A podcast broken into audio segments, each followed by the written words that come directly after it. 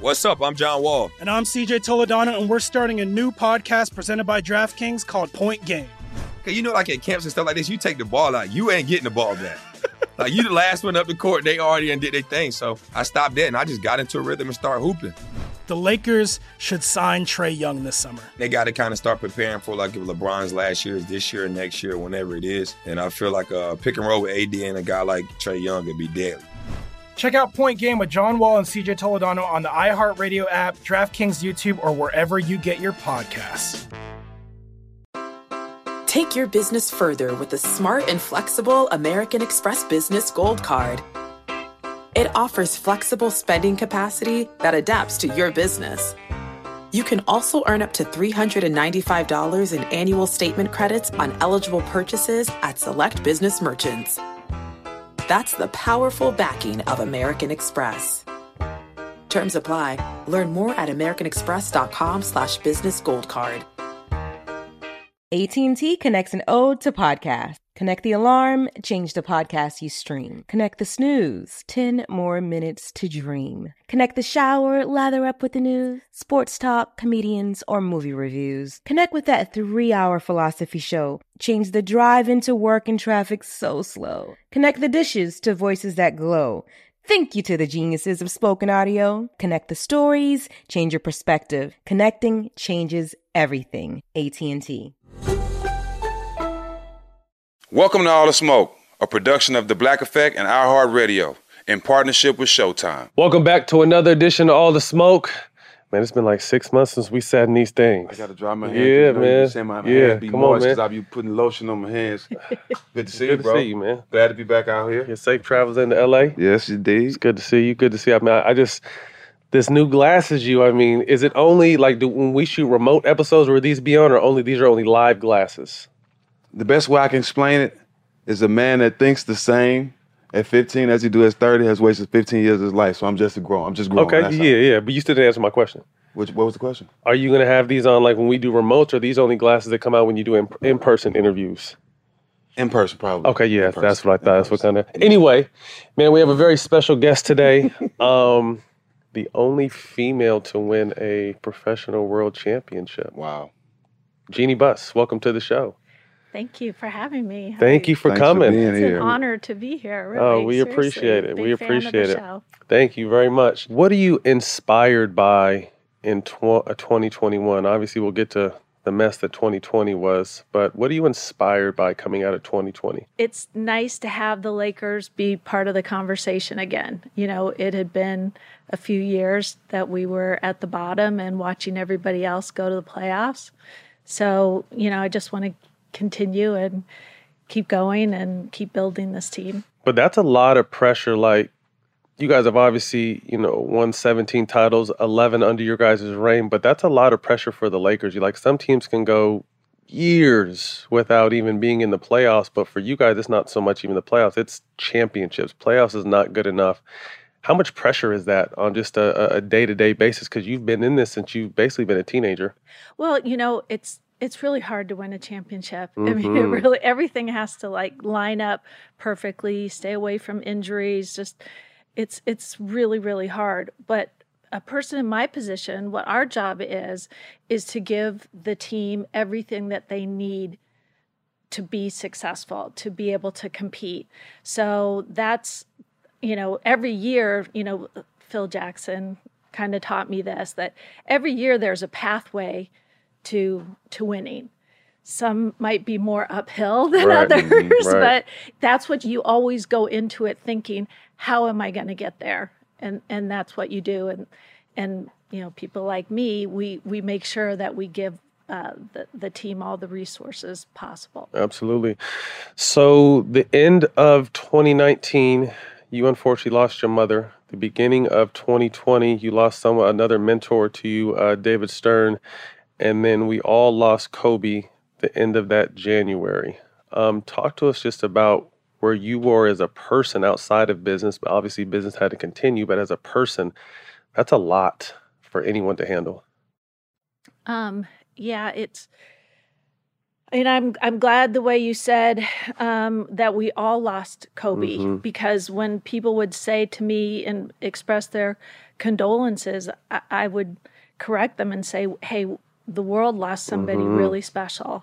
And just um, him as a friend and as a motivator and watching him as a father and a husband, you know, he just, he was a leader and you know he's irreplaceable. And and the knowledge that he shared with people i had no idea until after he passed that i mean i knew he he helped basketball players He helped everybody. he helped everybody people in every kind of sport. And even me when i i think back to um you know he um after my father passed away in 2013 he invited me to have lunch and I, you know, I met him down in Orange County, and he brought Gianna with him. And he said, I hope it's okay with you. I brought Gianna because I want her to see a, strong really woman. powerful woman. Mhm. And and I realized later that really what he was doing was motivating me. Absolutely. And he's just he he was uh you know somebody that I I valued and will continue to value and and I hope that what he stood for and you know the lessons that he he taught people like me I will continue to pass on to to other people and I think his his legend will continue to grow. Yeah, we had an opportunity. Um, one of his last, if not his last interviews, we went out there and interviewed him. And before we even got to the interview, he brought me and Jack into his office, and he was just so adamant on putting the first 20 years of his greatness to bed and being that next. What was, but what's my next act? The businessman, the father, the uh, you know everything else he was involved in. But it was amazing to me just all the other things he was into, and he was you know, at the time finishing his, I think his second or third children's novel, and he had signed some books for me and the boys, and you know, we asked him how he got into it and just the detail he would give us, and in in the in uh, getting a chance to play with him, the veracity he, the approach he took to basketball, he took that same approach to business, you know, and it was scary because he was such a competitor on the court, but he was even more competitive off the court because it's like, okay, the Kobe I was in the past doesn't mean shit now. Like I got to kind of reinvent myself and, and and move forward, and that really just touched me. But um, you know, obviously we lost, uh, we all lost someone very special. We'll talk about Kobe a little later. Have you had time to reflect with everything going on with Kobe? How you were able to pull off a championship doing all that? you you never really recover from something like losing Kobe and David Stern and and for me my mother all in a short uh, time period but what happened was watching um, LeBron lead us lead Laker Nation that first game back at the end of January he made a speech where he he told Laker Nation, I'm, I'm strong, you know, lean on me. Mm-hmm. And that's really what we did was we, you know, basketball brought us, you know, some kind of relief from our pain, mm-hmm. the community coming together. And I, I don't think I ever really valued how important that was to keep going. Mm-hmm. And yeah, it's just a basketball game, but it has meaning because we're coming together to do mm-hmm. something. And so now we kind of get back into some kind of rhythm, and all of a sudden, COVID shuts everything down. And the one thing that was comforting us, you know, being together, being mm-hmm. basketball, mm-hmm. was taken away once again. And I think those months where we didn't know the bubble hadn't been invented yet, and we were all just hanging, waiting, having to isolate, be away from each other, I think it, it made it worse. It it really I think affected my mental wellness, you know, and I wasn't sleeping well. I would wake up in the morning. I literally had been crying in my sleep. Like it was that powerful. I was really so grateful to the NBA for coming up with the idea of the bubble and a way of keeping our players safe because that was probably the mm-hmm. safest place for them to be. And, you know, the way I was feeling, I wanted to just embrace all mm-hmm. things Lakers, our fans, our players, and keep everybody safe. And it meant a lot to me to to uh, have a chance to compete and finish out the season. Mm-hmm. Are you? I think if 2020 taught us anything, it's, it, it's that tomorrow isn't promised. Cherish your days, cherish your time with your loved ones. I think Jack and I, you know, normally when you're in the midst of something, you can't really step out and appreciate what you've gone through, what you've been through, and what you're a part of. Have you been able to do that, considering the process and how up and down it's been? Have you kind of just got to think back, like I'm running or one of the people running the most historical franchise in the history, all the ups, all the downs, but I'm in it. I'm in the mix. I, you know, it, it's like until we have the fans at Staples Center. I, I just, even though I'm wearing a ring mm-hmm. from the championship, it still doesn't seem real mm. because we mm. haven't had that moment. That yep. And what we did, we we gave the players the, the rings on opening night, but we did not unveil the, the banner. banner. We've kept that covered until we could have fans. And now we're finally in a position where we're going to start mm-hmm. having fans. It might be 10% capacity, right. so maybe 1,500, 2,000 people.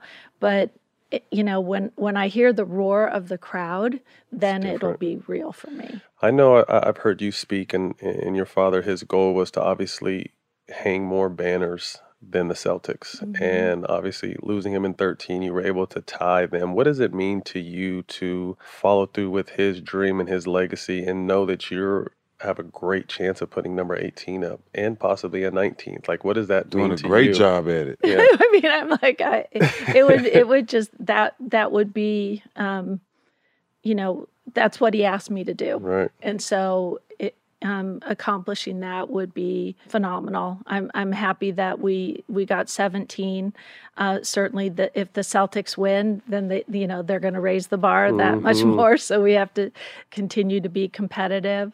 Um, but I, am I'm, I'm hoping to get there. I think um, having a player like LeBron James uh, gives you reason to kind of put your your foot on the gas mm-hmm. and um, you know how many years he's going to play. I, I hope he plays another 10 years but you know uh, you don't want to lose that mm, time. absolutely. Like your dad you got to go all in. That's right you got to go all in. Take us back to your childhood because you really were groomed for this, and it, it, it's not normal for a female to rise in a position, although you're making it normal.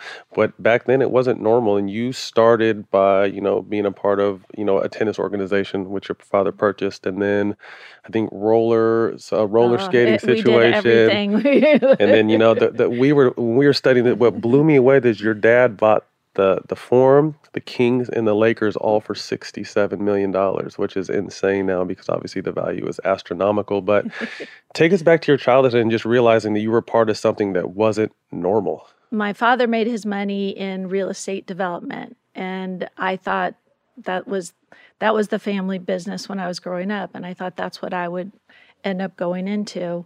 But then he decided, because he was such a big sports fan, that he had this opportunity to buy the Lakers and the Kings um, and the forum where they played.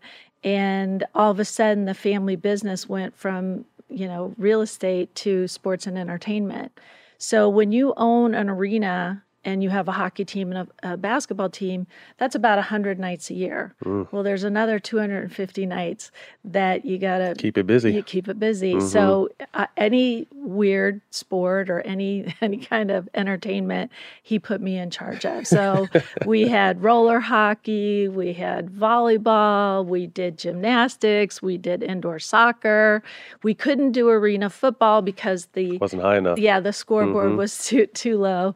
Um, and even when I was, you know, 26 years old, he sent me to Russia to negotiate with the the government officials to get the Moscow Circus to come to America and tour. That didn't work out, but you know, I mean, it was whatever it was. He that that's kind of what I did, and that was great experience for me as I um, continued on my path.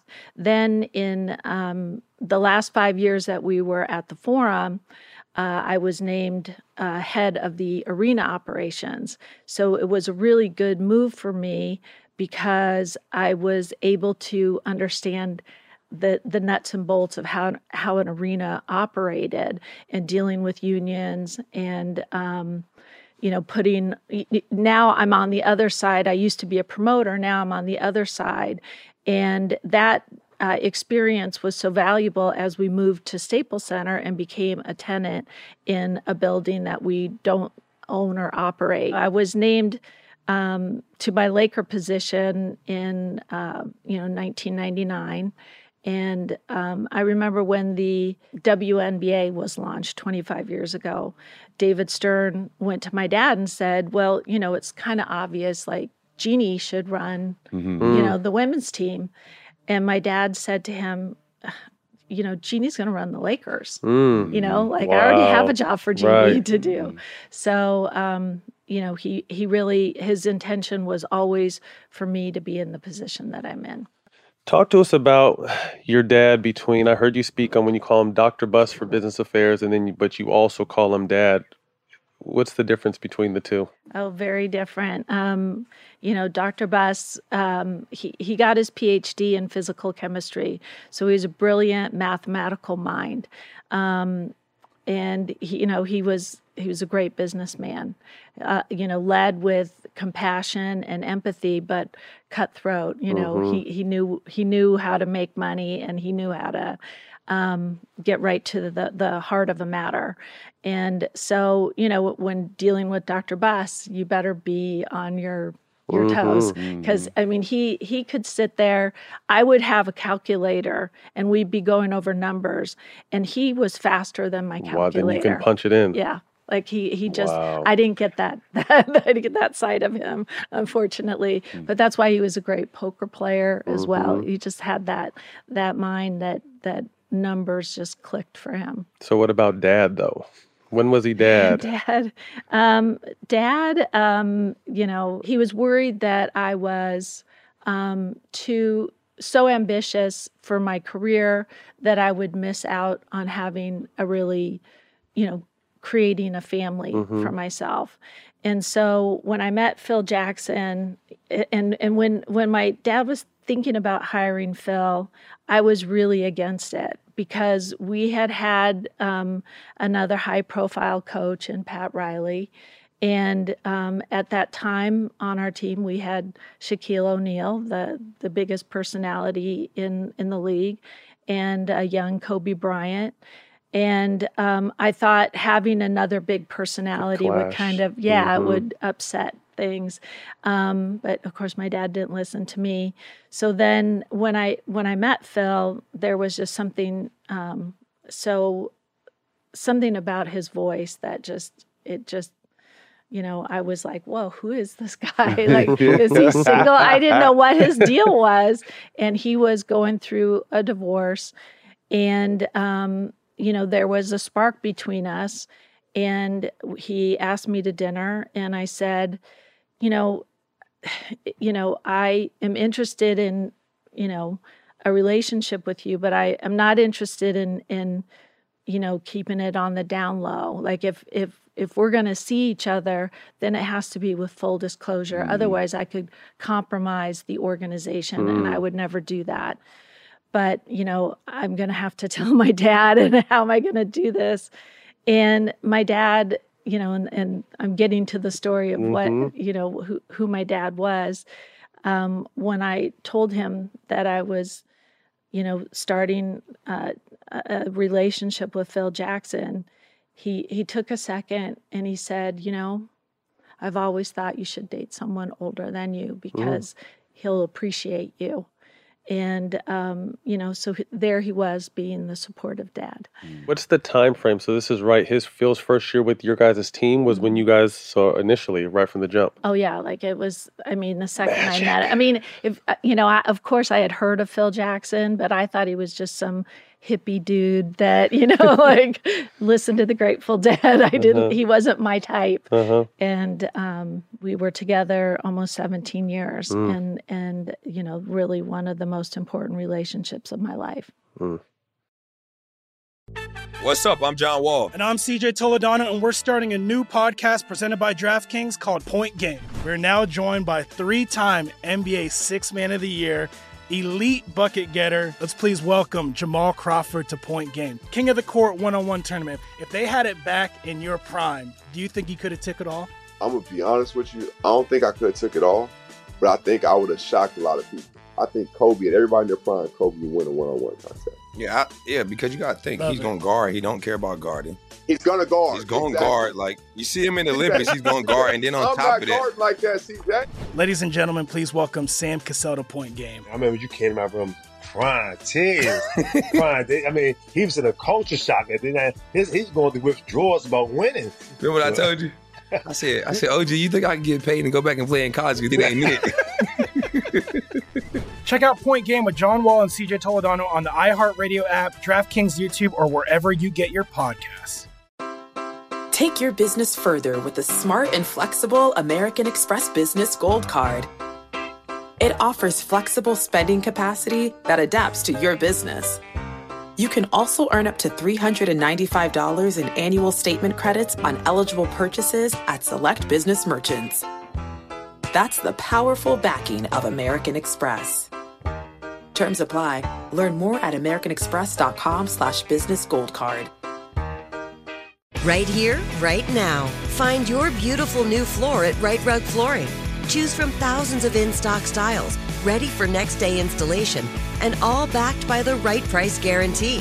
Visit riterug.com. That's R I T E R U G.com today to schedule a free in home estimate or to find a location near you. 24 month financing is available with approved credit. For 90 years, we've been right here, right now. Rite Rug Flooring. What are your NBA memories like when your dad brought you around the team? Um, the NBA, I watched it grow from, I think when my dad bought the team, there was only 22 teams in the league. So we went through this great growth um, period of expansion with teams like Dallas and Vancouver and Toronto and Memphis.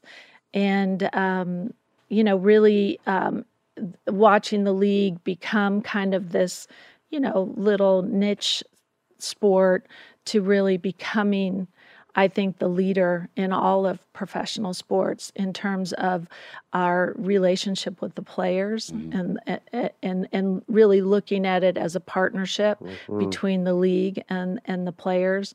And you know the the the greater we grow the business both sides benefit. So uh, you know I just I couldn't be more proud to be associated with the NBA, especially after the, the, the summer of 2020. So your dad buys a team in '79. You guys draft Magic Johnson. First impressions of him as just a person. Um, you know, I, I was um, 17 and Magic was 19. So, you know, we're like basically the same, age. right? And in those days, there wasn't like a big draft event. They literally called you and said, You've been drafted by the Lakers. And so um, he flew out to Los Angeles, and um, I was over at my dad's house, and the doorbell rang, and my dad said, "You know, that's that's going to be Bill Sharman bringing Magic over." He goes, "I got to run upstairs." Um, you know, bring them in, offer them something to drink, and I'll be down in a few minutes. So I opened the door, and all I could see was this smile, mm-hmm. like I, I mm-hmm. like dazzling smile, Magic Johnson. And you know, we sit down, we start talking, and Magic said, "You know, I'm really, really excited that I was drafted by the Lakers, but I'm only going to stay for three years because." I want to play for the Pistons. That's, you know, that's where I'm from. I want to go back home and play. And I heard that and I, I said, Excuse me a second. I ran upstairs to my dad and I said, Dad, you're not going to believe it. Um, Magic is, he, he said he's only going to stay three years. And my dad didn't miss a beat and he said, Jeannie, the first time he puts on a Laker uniform, he's never going to leave. Mm. And that's exactly what happened. Wow. And he's Magic is more Los Angeles than, he's never than left. anybody Yeah, here. he's right? never He left. never left. He's never left. How closely are you watching the games? Where were you watching the games back then? Um, you know, I when I was um, in high school, I played basketball at Palisades High School. Oh, Yeah, I wa- right. I Yeah, was, ce- I was center. No, I Center? was terrible. I was like third string. But um, I was also the scorekeeper for the boys team. So um, on that team, uh, my senior year was a guy by the name of Chip Engelland, who is um, the uh, one of the assistant coaches in San Antonio. Mhm. He's like the guy Chip. that the, the shot doctor. I know Chip. So um, I had this great experience as a scorekeeper and you know learning how to do stats. So I was I was always kind of on the manager side Mm-hmm. of things anyway. Not that I'm a basketball expert. I, I leave that to the basketball people. But um, I've always you know loved being involved behind the scenes. Um, you know, doing whatever it takes to get you know to, to get the team where they need to be to win. So again, you guys get the team in '79. You get Magic. You already have Kareem. You guys win a championship your first year. Like, talk to us about that. And you're thinking like, okay, I can. I, I, if it's winning a championship, is this? I can. I, I can do this, right? I can do it. Well, that that's my dad. It, so it was my dad's rookie year and Magic's rookie year, and they won together. And that relationship was really so so special that um, you know they they really were as close as any two people. Uh, their friendship, uh, my dad's mentorship of Magic, because you know Magic wanted to learn the business. Yes. And you know, my dad, you know, was a, a willing teacher, and um, you know, w- what was frustrating was um, my dad owning a hockey team. He couldn't figure out how to win, and he was having so much success with the Lakers. He finally kind of gave up in '86 and sold the team. It was winning five championships in the '80s. The uh, the Lakers were deemed team of the '80s, which was a great honor. But to to have that kind of success and then really not be prepared for the way Magic had to retire. Mhm. People don't realize he's only 32 when he retired and how many more years we had with him. Um, I remember when Kareem retired, um, you know, Kareem made a big announcement that this would be his last year. And so, you know, as he went to every city, there was Mhm. His gifts. farewell and, tour, yeah. His farewell tour. Um, you know, the next year, because we didn't have Kareem, my dad, we got a new scoreboard at the forum. So, because it was like, how do you replace a star? You, it's really hard. Um, you know, what what can we do for the fans to to keep them interested? Well, a new scoreboard with a video. That was like the first time we had video. That's at serious. That's back in the '80s, right? Uh, yeah. so Early 90s, yeah. you guys are too young to remember that. But anyway, so um, when Magic retired, we had no notice. It was uh, preseason, and you know he did his routine blood test, and that's how we found out. Mm-hmm. So as soon as they found out, um, you know, he was, um, you know, he, he could have kept it quiet, but instead he he took that and, you know, I'll, I'll never forget that day, that press conference. You know, I only saw my dad cry twice in my whole life. Once was when his mother, my grandmother, passed away, and that day. And um, it, it, you know, everybody was crying in the room, and everybody was leaning on Magic. Magic was the strongest person there, the person that was dealing with this face on was the strongest person. And um, he he took that opportunity to be a leader. And and we didn't know you know nobody knew it was So new. so new and we Mhm. didn't know what the timing how things were going to go so we immediately retired his number and um, you know thankfully after a year or two he was able to you know play in the olympics play in the 92 Mm-hmm. Get all-star, All-Star game MVP, yep. and then you know decided to come back so we had to cover up his retired number so he could try to play but um, it just really never he never got back in that rhythm again. But um, that that was devastating. So then we now we're going into the 90s and you know the team you know struggled. You know we missed the playoffs. Um, and I, I remember praying one night and saying if if you know the universe ever sends us another player like magic johnson i will never ever ever take that player for granted. i will do everything. And you know that you know a few years later there's kobe bryant. Mm. and uh, the idea that Kobe, you know, stayed with the Lakers his entire career, 20 years, we'll never see that again. The way the CBA works now, I, I really don't see a player's first of all playing for 20 years, and second staying with one Yeah. team for 20 years. Before we get, Hold on oh, go ahead. Speaking of Magic, Mhm. year one, Mhm. game six.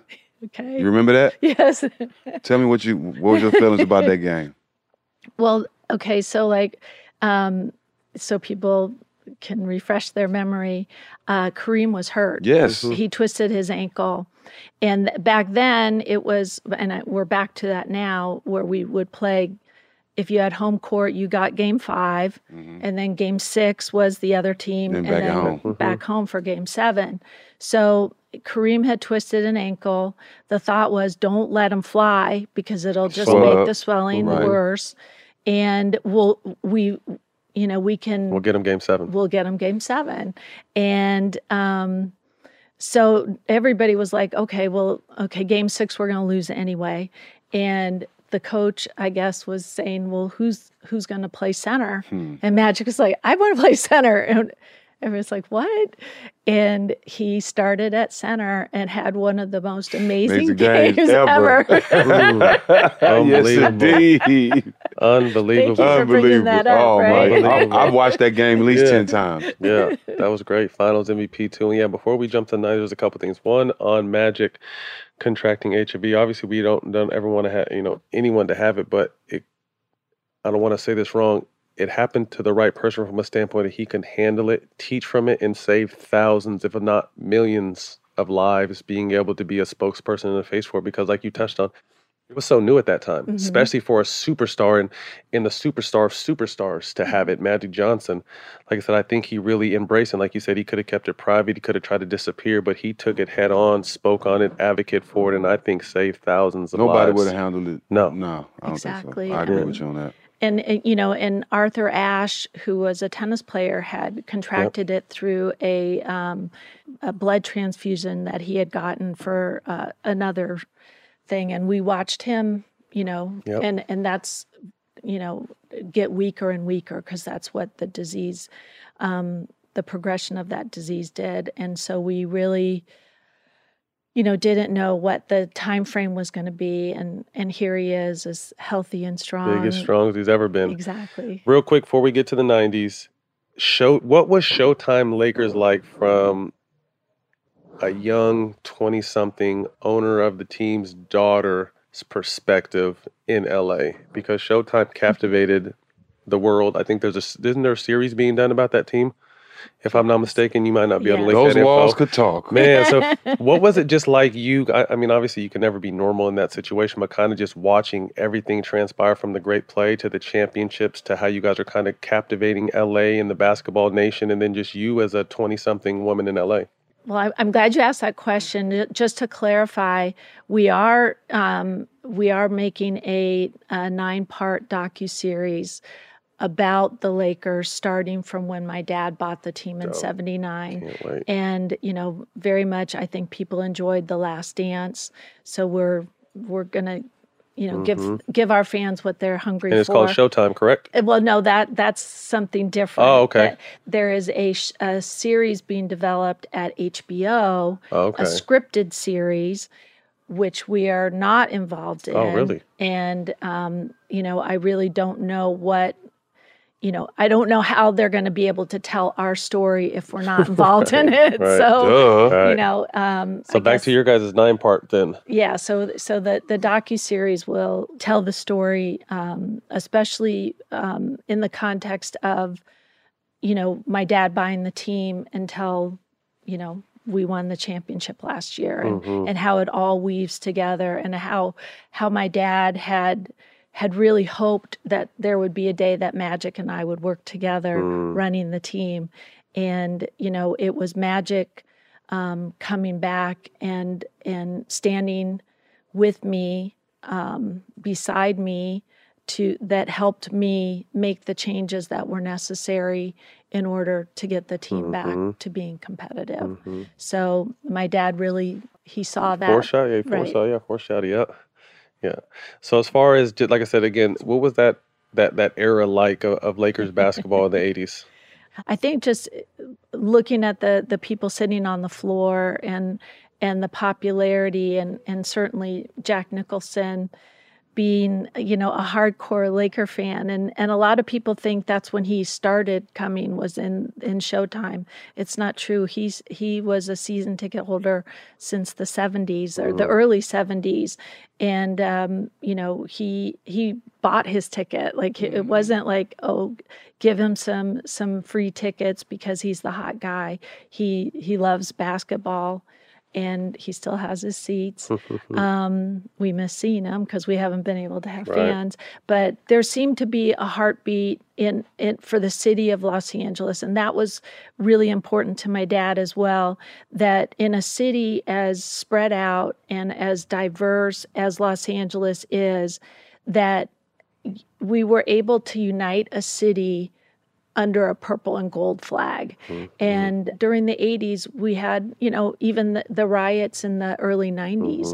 You you could see that this is a city that it's it's smoldering with, um, you know, uh, just it, it being divided, and that. Um, my father loved Los Angeles because he wasn't born here, but the city embraced him and he wanted his city to be whole. He wanted his city to be Together. together and happy and and and united.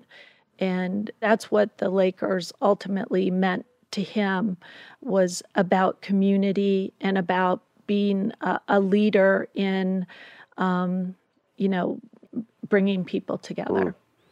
Yeah, I, from the outside looking in, I never got a chance to play for your father, but from from me, from my side, he was just one of the most righteous owners I've ever seen.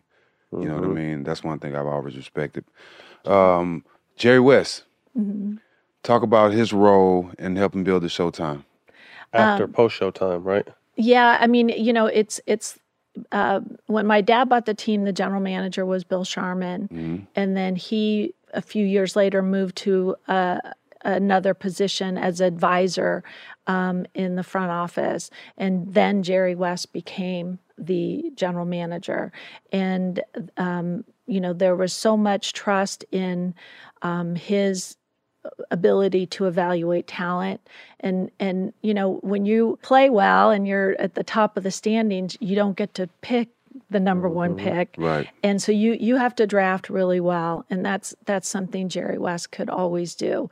And when mm-hmm. he found a player like Vlade Divac who wa- wasn't drafted till number 26 in the first round because people you know weren't willing to take the risk on him. Mm-hmm. You know that he's the, who you know replaced Kareem Abdul-Jabbar for us as our big man. And thought? you know it, that that takes a lot of talent. And then also the, the key piece to get Kobe.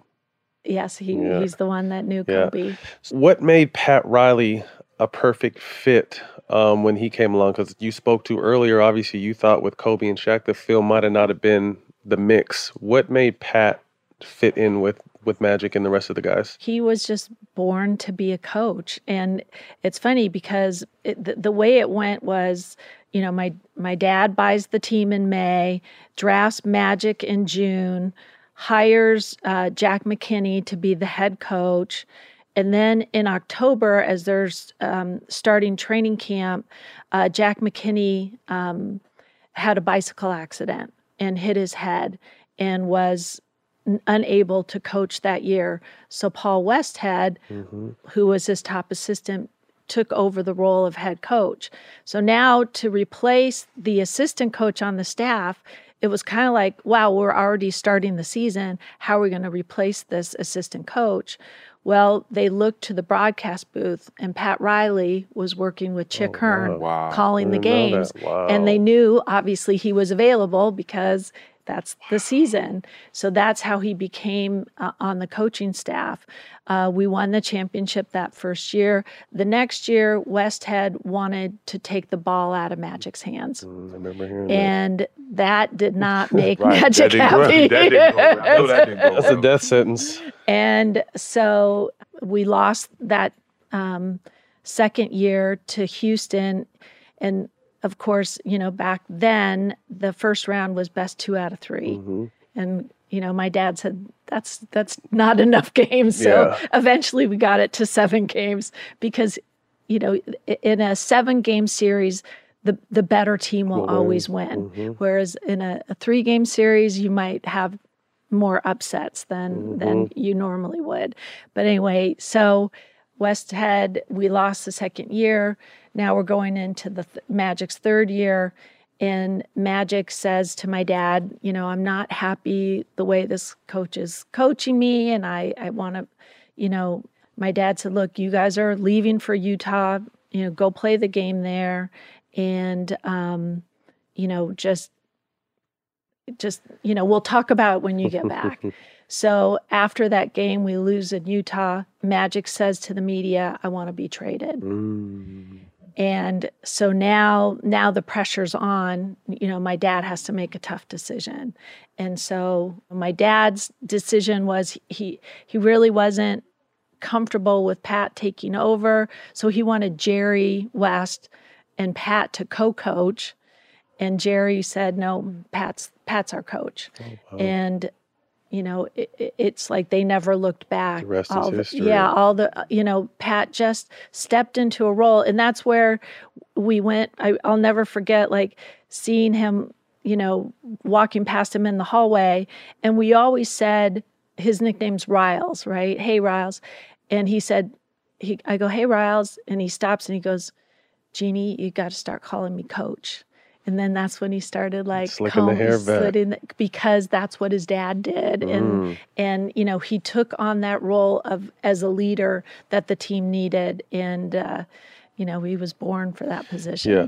When you guys came into the league, this the the, the persona of the league was it was drug filled, um, very black, and just not in a good place. And I think the growth of the league kind of coincided with your guys' rise, your guys' rivalry with the Celtics, the big TV deal that was signed in what 83 or 84, if I'm not mistaken. Mhm, mhm. Um, talk to us about that era, like I said, because you guys really catapulted the growth of a league. Well, I think I think really it was you know the rivalry between you know Larry Larry, and Bird Magic. and Magic, hmm and it captivated a nation. And um, you know, in the the late seventies, um, the NBA finals were on tape delay. Right, correct. Can you imagine couldn't, that? You You couldn't, couldn't watch find them them, live. right? And so people wanted to see Bird and Magic. Then we signed a big deal with NBC Sports, and they really got behind it, and they helped build not only the league and the teams, but they knew how to build personalities. Mm-hmm. And that's when the players really Step could shine, right? right. It wasn't just about um, the city that you were, you know, representing. It was about the players' personalities and and um, sports marketing. You know, that didn't exist. Right. It- you know, like it it it, it really Crazy to think. right like with you know selling soda and you know potato chips you know and but that the the power of the branding and the exposure that our players got just made the, the league even that much more powerful Mhm. Please describe what the NBA Finals in the Forum felt like Mm. between the Lakers and Celtics in the mid '80s. Take us there. um you know the, the demand for tickets you know i just i wanted to go into hiding because it was every celebrity every um sports figure in golf you know tennis hockey It was the everybody ticket. It was the to be. everybody you know and so there was a player wayne gretzky who was um, playing for the edmonton oilers and um, so of course Wayne Gretzky, I mean, the you know the great They're one, great. uh, he came, and I had also gotten tickets for uh, a, a girl by the name of um, Janet Jones, who was a actress and dancer, and so that game, I think it was in '85. They, you know, they had met once before uh, because he was a judge on Dance Fever, and she was a dancer on Dance Dance Fever. Fever. And so they reconnected at this Laker game and ended up You made a love connection. getting, getting married. Nice. And they invited me to the wedding Oh, because you guys are because of That's that. dope. You know, so you know, you, you just it, it it just brought every everybody together, and um, you know, and then the parades. You know, Hmm. just you know, take your breath away. Um, you know, and and just the city shutting down and everybody being happy. What Yeah. a great experience. How did the Laker girls come about? Because I mean, that was entertainment in itself. I mean, you guys had a young Paula Abdul and other young uh, LA Scarlets at the time, but no one really brought like it. Kind of just seemed like your dad was about full an experience, not mm-hmm. just a game, not just I'm going to give you everything when you come to our games. Y- Exactly right. Thank you. The Lakers were the first team to have a dance squad. No team in the NBA had that. And the reason, you know, was that the Laker girls performed when the the the team was taking a break. So he wanted the show to keep going. He didn't. And so he felt that, you know, the guys got center stage, now the girls get center stage at that time the they the girls um, were all graduates from either USC or UCLA because both teams had really great song girls is what they were called. Then Paula Abdul was hired as the choreographer. She tried out as a dancer. And so she was the one who came up with these amazing routines. Oh, dope. And because of that, you know, the Jackson family, um, you know, Janet, um, all the Jacksons came to games and um, they liked how she did her choreography. They hired her to do all their midi- music videos. And then that led to her having A a recording career, career, yeah. right? So, Wow. you know, and she's still, you know, just a gem. We love her and, you know, she's part of the Laker family Absolutely. but it's it's great opportunities for for the girls to dance and and they're not just on the court they're ambassadors Oh, out in, absolutely. in The the Laker communities. Laker girls. Oh, they're yeah. legendary. The Laker girls. Well, the Laker girls and the Cowboy girls are like the two historical, you know, whether you call them dance song, whatever you want Right. to call them, like figures next to the team, and obviously Lakers being huge. Um, let's talk about Kareem passing the torch to Magic, but let's talk about Kareem because I think obviously as great as Magic was, I think Kareem gets overlooked a lot in Yeah. a lot of different conversations. How important was he to you, your guys' franchise? I mean, he still is a, a valuable part of our franchise today.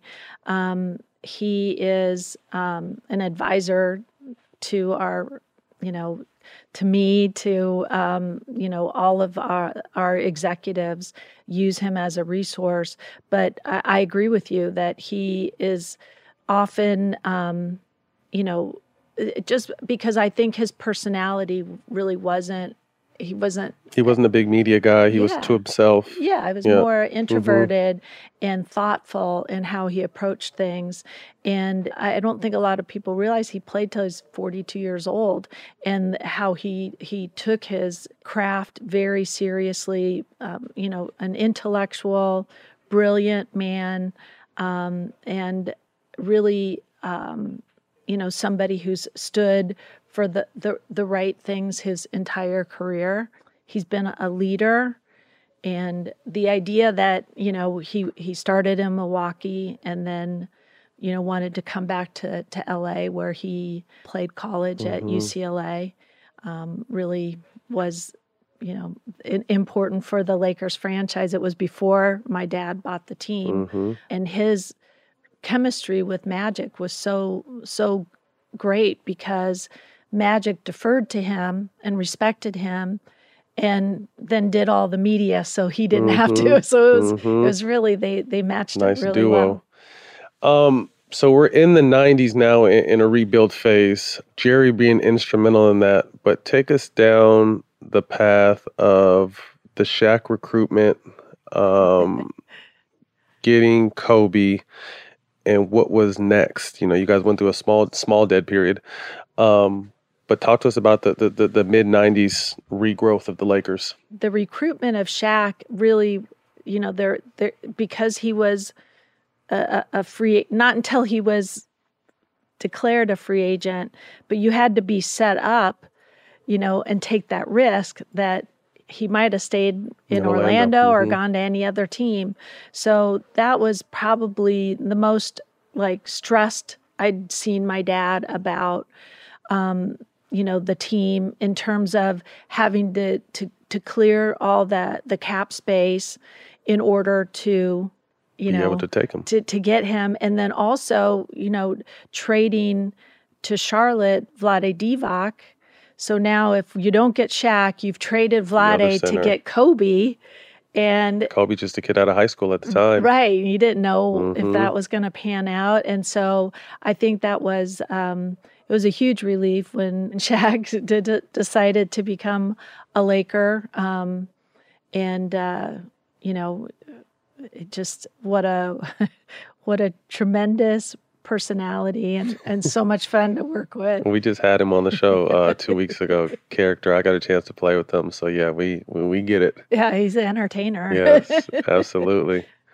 That's dope. Memories of what it was like to uh, going through the Sign Shaq. he was the you know the best player in the league and you know the lakers had this tradition of having Big to man. have a big man Mhm. and you know he was the best that you could get and you know we're just happy he decided to sign with the lakers and then you know now building a team around him Mhm. And you know but it, it, it took three or four years till we really started to get going. And um, you know there was a couple wasted years maybe of, of his career in the, the the mid to late 90s where we we really didn't do a lot in the playoffs What's up? I'm John Wall. And I'm CJ Toledano, and we're starting a new podcast presented by DraftKings called Point Game. We're now joined by three time NBA Sixth Man of the Year,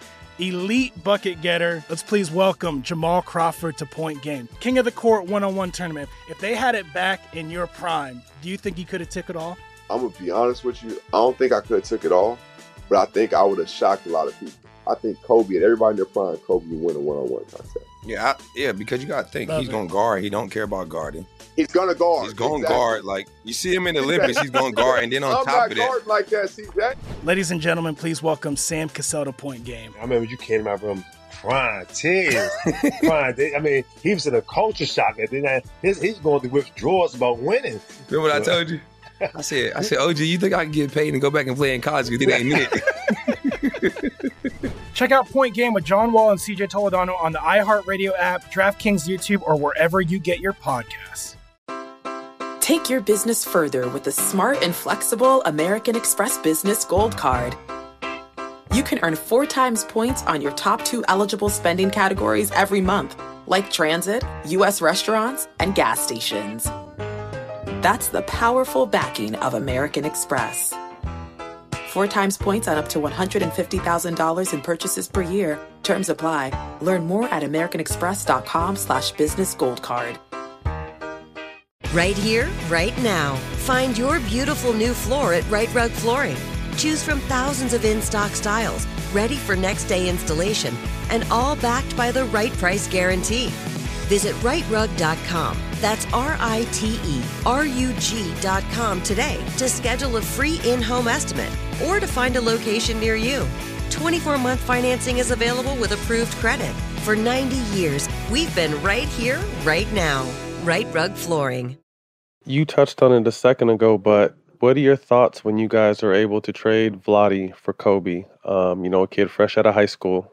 Um, you prayed that if you ever got another heaven sent, such as a Magic Johnson, uh, and you're able to land a Kobe Bryant at 18, fresh out of high school. What what was that like for your franchise? Well, you know, my dad was really close to Vlade, you know, and and um, that was that was a big leap for my dad to take. You know, he he he really didn't like losing Vlade, um, and you know he had to be convinced it was the right decision.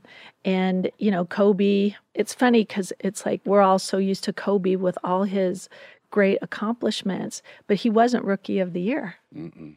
You know? Mm-hmm. It bothered him too. We when we had him on the show, about it it, bothered. Like he sat and he was pissed, and he felt like he could have did so much more. He saw this. He saw his, you know, the guys he came in the draft with doing what they were doing, and he said it really hurt him that he wasn't getting a chance to really show who he was. Yeah, I mean, he they they made sure he wasn't going to be a starter. You know, they Mhm. made that decision instead of throwing him in there, and that was brought up um, recently because the passing of Elgin Baylor, another Laker great, who was the only Laker drafted that was a rookie of the year, which Oh, is really hard for me That's to crazy. believe that, right? Wow. But um, that, you know, such is the case. Mm, mm, mm, mm. How did Shaq and Kobe pairing evolve in your eyes?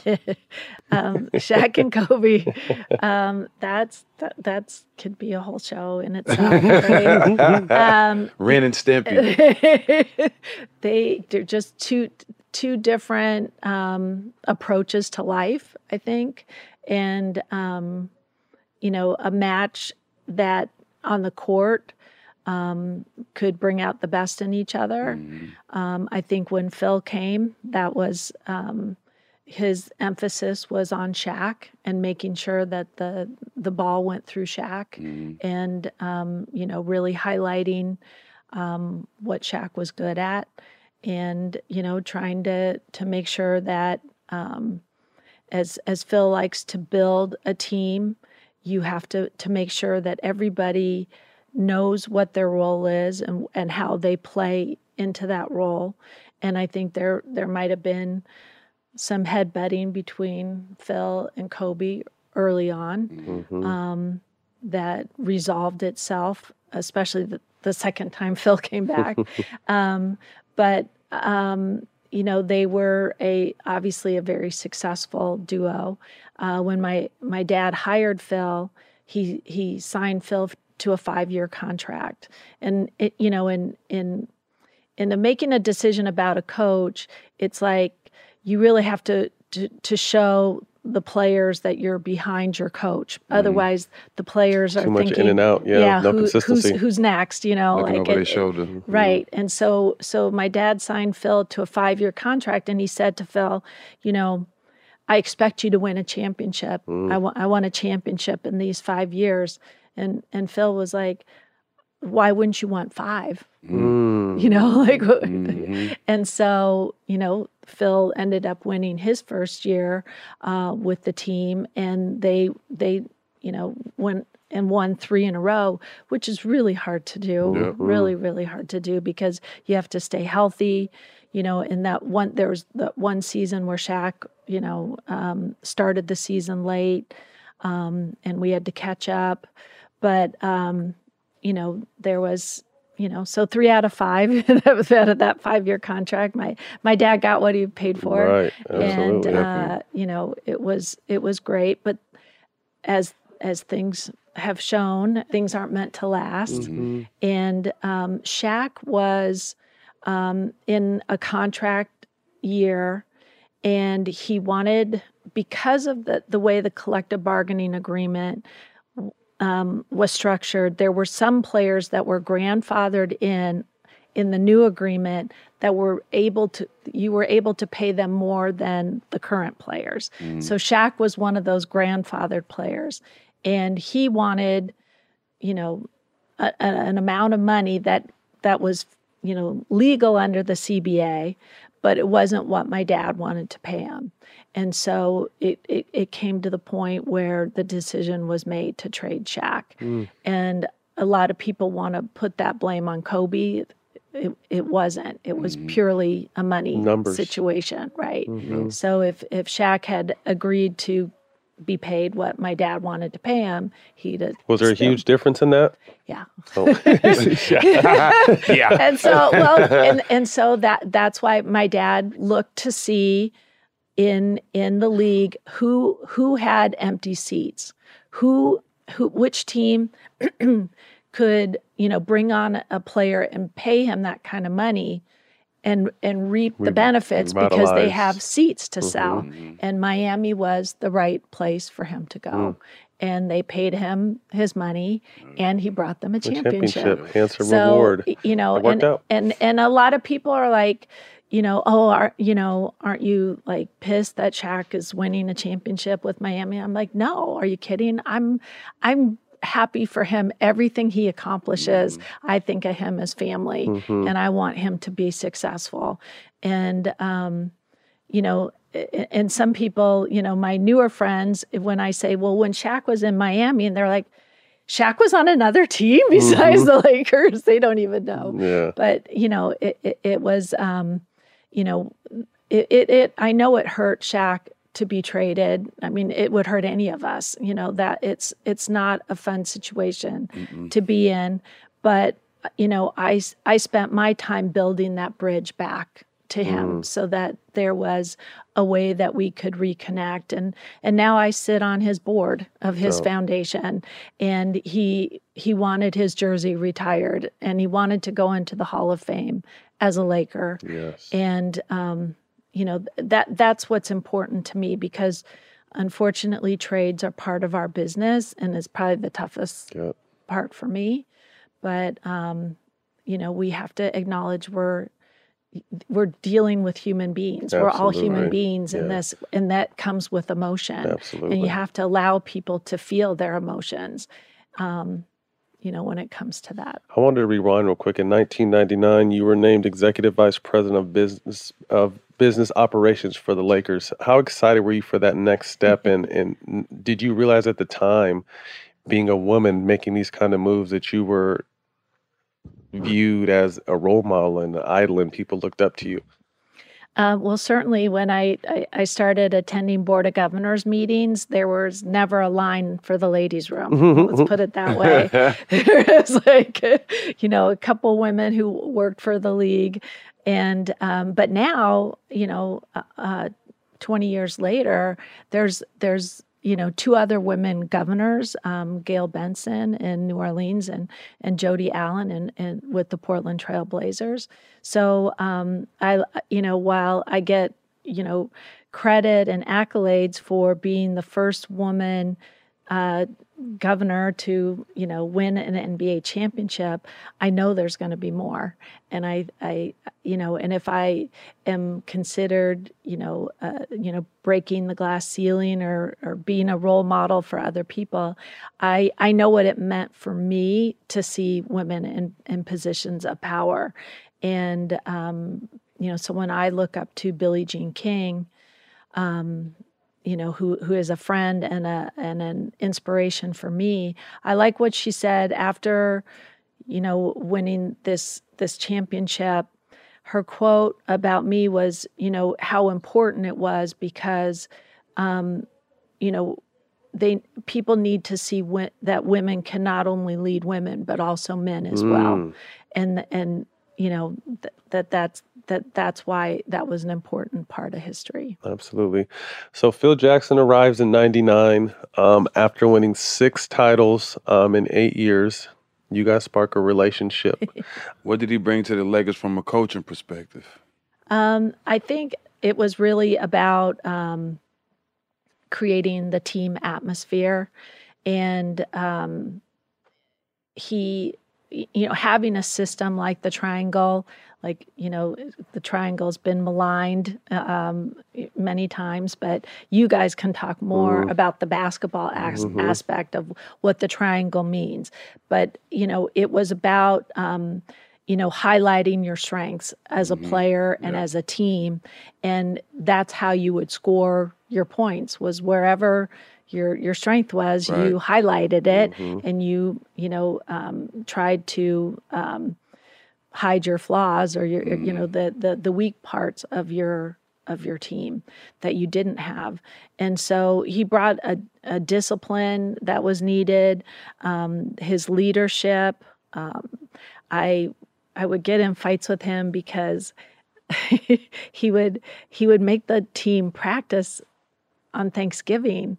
And I was like, I, I finally snapped at him. I'm like, why are you doing this? They just got back from a road trip and, you know, they're they're tired. Like, you know, why do you bring them in for practice? And he said, he goes, first of all, they'll have plenty of time to be at home with their families and have Thanksgiving dinner. He said, but I'm building a family here and they mm. need to know that. Mm. And that's what families do. They're together on holidays. Mm, wow. So that's why we need to be together. He was a winner though. He just he, he was just a winner. bro. Right. Well, if you think about what he did his first three years to win three in a row with them, but coming off six and eight years with the Bulls, mm-hmm. so he won what Nine, nine, twelve. championships in twelve years.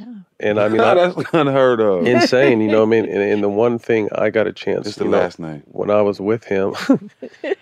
I got he his- always liked yeah. you as a player. Yeah. You know that, right? Right. I got his, uh, you know, I got, I got his lap, was blessed enough to play his last year when he went through the cancer and everything. But the Mhm. one thing that his approach was in, like the mental aspect in the game was the most important aspect. And we would meditate and talk, and he would play these chime, like he would just do some shit. You're like, well, fuck, it's got to work. It's Phil Jackson. But like it mm-hmm. really, like looking back on it now, it was just really like it was strengthening your mind. He would give you books to read. Like he really thought the mental I mean once we get to this top level I mean everyone can pretty much do everything but what's going to set you apart is your mind and that's what mm-hmm. he really really focused on how do you think he helped push Kobe and Shaq to be their best on the court because that was the one thing I found when I played for Phil.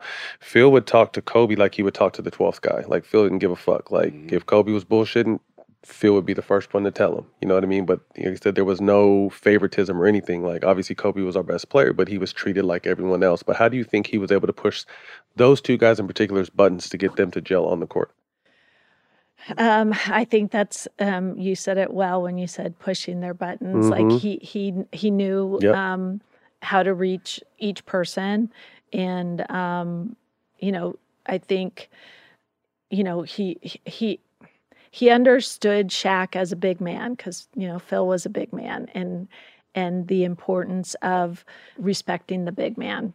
And he he he managed that situation very well but it was tough you know Yeah. because Kobe was just becoming this beast in terms of you know his his playing ability and you needed to keep Shaq motivated Yeah. and that that's two different Right. personalities and how you keep them motivated and um and I I I think that that maybe frustrated Kobe that that Shaq maybe was a little bit um, more babied or not called out as much. But I wasn't in the locker room, so it's hard for me to really e- explain. But there were times that Phil was very frustrated with both of them, Mhm. and you know wanted to, um, you know, really, you know, emphasize to them, the, you know.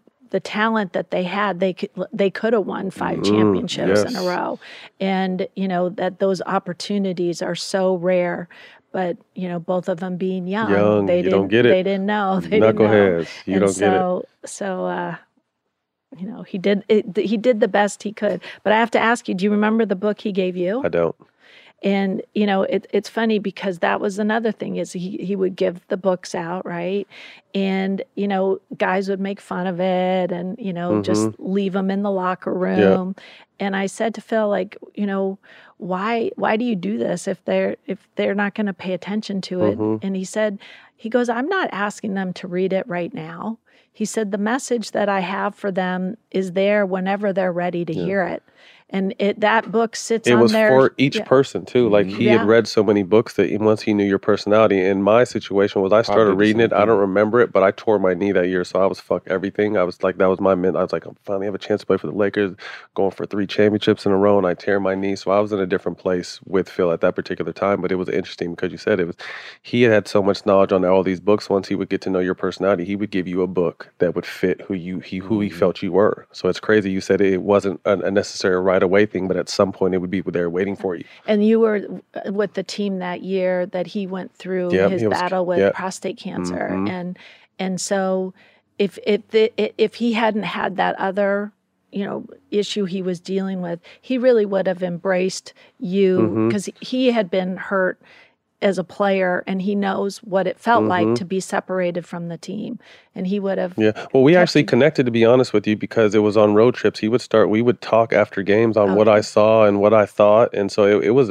I only had him for a year. You know what I mean? But it was amazing to like think that like I'm talking to Phil after games on what I saw the Lakers. You know, I'm at home rehabbing my knee, but he I'm talking to Phil Jackson about strategy. So I, like he really did care it. I thought it was dope for him to just take the time to even call me, you know, and have that kind of conversation. well he was like he was like thinking that maybe you might be Mhm. a coach Mm. and like Possibly. especially as a father you're going to coach at right, some level at some point, right, right. Mm-hmm. Ta- talking about you and Phil in particular, how much was it basketball talk all the time, or actually, hey, let's not talk about basketball. Let's what's let's talk about us or or whatever else, anything but basketball. Was there a balance or was it a lot of basketball? There was a lot of basketball, and you know, like he would, he, we would be watching. Um, you know games on TV and like you know not just our you know obviously not our games because he'd be there but you know other games around the league.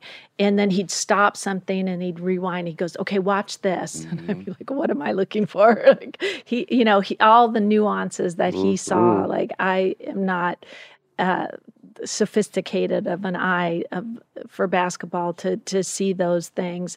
Um, but you know, he would he what I think made him most upset watching games around the league is when coaches made mistakes. Mm. That really because when when a coach makes a mistake, that's it it it it hurts the players. Like a coach should never make a mistake that's going to affect the, the players, team, right. the players, mm-hmm. and and lead to a loss. And so it, it was always interesting to see the the coaches that he liked and who he respected and of course then there's referees so don't even go there because i don't like those conversations but we we would be at dinner and you know he'd be diagramming things with the salt shaker and the, the and I'm like, it. oh please, not this again. I love it. So you guys went through some down years, um, 04 to 07 in particular. Talk to me what you saw from Kobe as a growing up man and leadership kind of changing him because you could say whose team it was, possibly Shaq's team. I wasn't in those locker rooms. It was Shaq, but now Shaq is gone. Now, obviously, it's Kobe's team, and there's a lot on his shoulders, and he takes a lot of pride in that. What did you see as a man, his development as a man and as a leader during those down years? He was a strong leader, and he wanted to win. His appetite for winning was um, like all consuming. And so, you know, when, because the year that Shaq got traded, Phil also was let go. And so now we hire uh, uh, Rudy Tomjanovich and you know I, I, it was you know the time that i was with phil was i really i, I kind of became like the team mom like I, I, I was more around the basketball side mm-hmm. of things i'd always been on the business side but i really wasn't around the, the team that much and so when when he was gone i just kind of lost that contact and continuity with the team um, eh, but i could see that kobe wasn't happy and we weren't we weren't doing well. And Phil took that year to uh, travel to Australia and New Zealand, you know, take a trip that he'd always wanted to take. And I didn't go with them because I had a job, mm-hmm. I had to mm-hmm. stay and work. And so, um, you know, Rudy ended up stepping down um, for um, health reasons and they put uh, Frank Hamblen in as the interim coach to finish out the year. And I was like, oh, now, you know, what are they going to do now? Who's going to be the next coach? And um, there was a, a, game, I forget which game it was. It was sometime in, in January or February. And I was watching the game, and it was uh, end of game situation, and Kobe was running the, the huddle and he called a play that was Phil's play. Mm. And it was like the what the F play, mm, What the fuck, yeah. Right. Mm-hmm. And I was like, all of a sudden I thought, oh my God, he he's running a Phil play. Maybe there's like a bridge here that we could bring this back. And so I started working on Phil, like, hey, do you want to would you ever coach again? Are you going to coach again? How hard are these conversations for you to have though? Because like it's the business right. of Jeanie. this worst. is also my boyfriend. Like, where is there a? it's like the boundaries weren't good, right. right? And I, but I mean, I like I. I felt so protective of Kobe. Right. Like, you know, I wanted Kobe to what have what what mm-hmm. was best for him. And I asked, even asked Phil, like, I don't, I don't know what they're going to do next for a coach you know, I go, who do you think would be best for Kobe? And he goes, me. Mm. and I'm like, okay, well, now I have to see, I have to float this idea to my dad. And like, you know, is there any possible way of bringing Phil back? Because when when my dad made the decision to trade Shaq because of the money, um, Phil said to him, I think you're making a big mistake. You know, like Shaq is the most dominant player in the league. And my dad said, Well, that, you know, I'm glad you feel that way because you're not going to be coaching this team anymore. Shit. so, so it didn't end badly, but it, they were, weren't on the same pa- right. page, Mhm. right? So now it's like, how how is this going to work? And and I think, you know, after having an organization that had Phil at the helm and things ran really smoothly, you know, to going into chaos, having a coach quit in the middle of the season or step down in the middle of the season, that it was um, those good old day, Phil, days of Phil Jackson weren't so bad.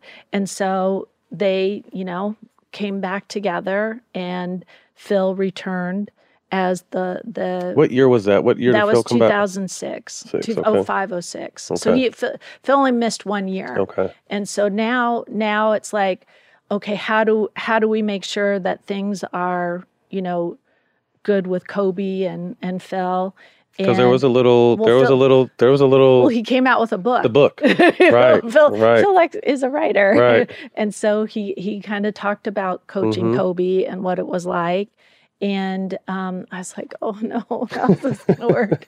and I I remember what we we decided to do because um, Hurricane Katrina had just happened, and there was. Um, a dog rescue here in LA that that arranged to have dogs brought from this area where you know there was all these you know people had lost their homes they couldn't take care of their pets so um, we did a calendar where we had a photo shoot of players with different dogs that were up for adoption thinking that that would be Help get 'em. you know help Mhm. them get them adopted and so um, you know, that was the cover of the calendar was Phil and Kobe and a dog. And it's, it was kind of like, that's going to ease the together, tension. right. And like this dog would be like, you know, and Yeah, doing something positive and, and, and helping. They, they both wanted to win. So that's always what The their common ground right. was. I Mhm. mean, I could do whatever I could do, but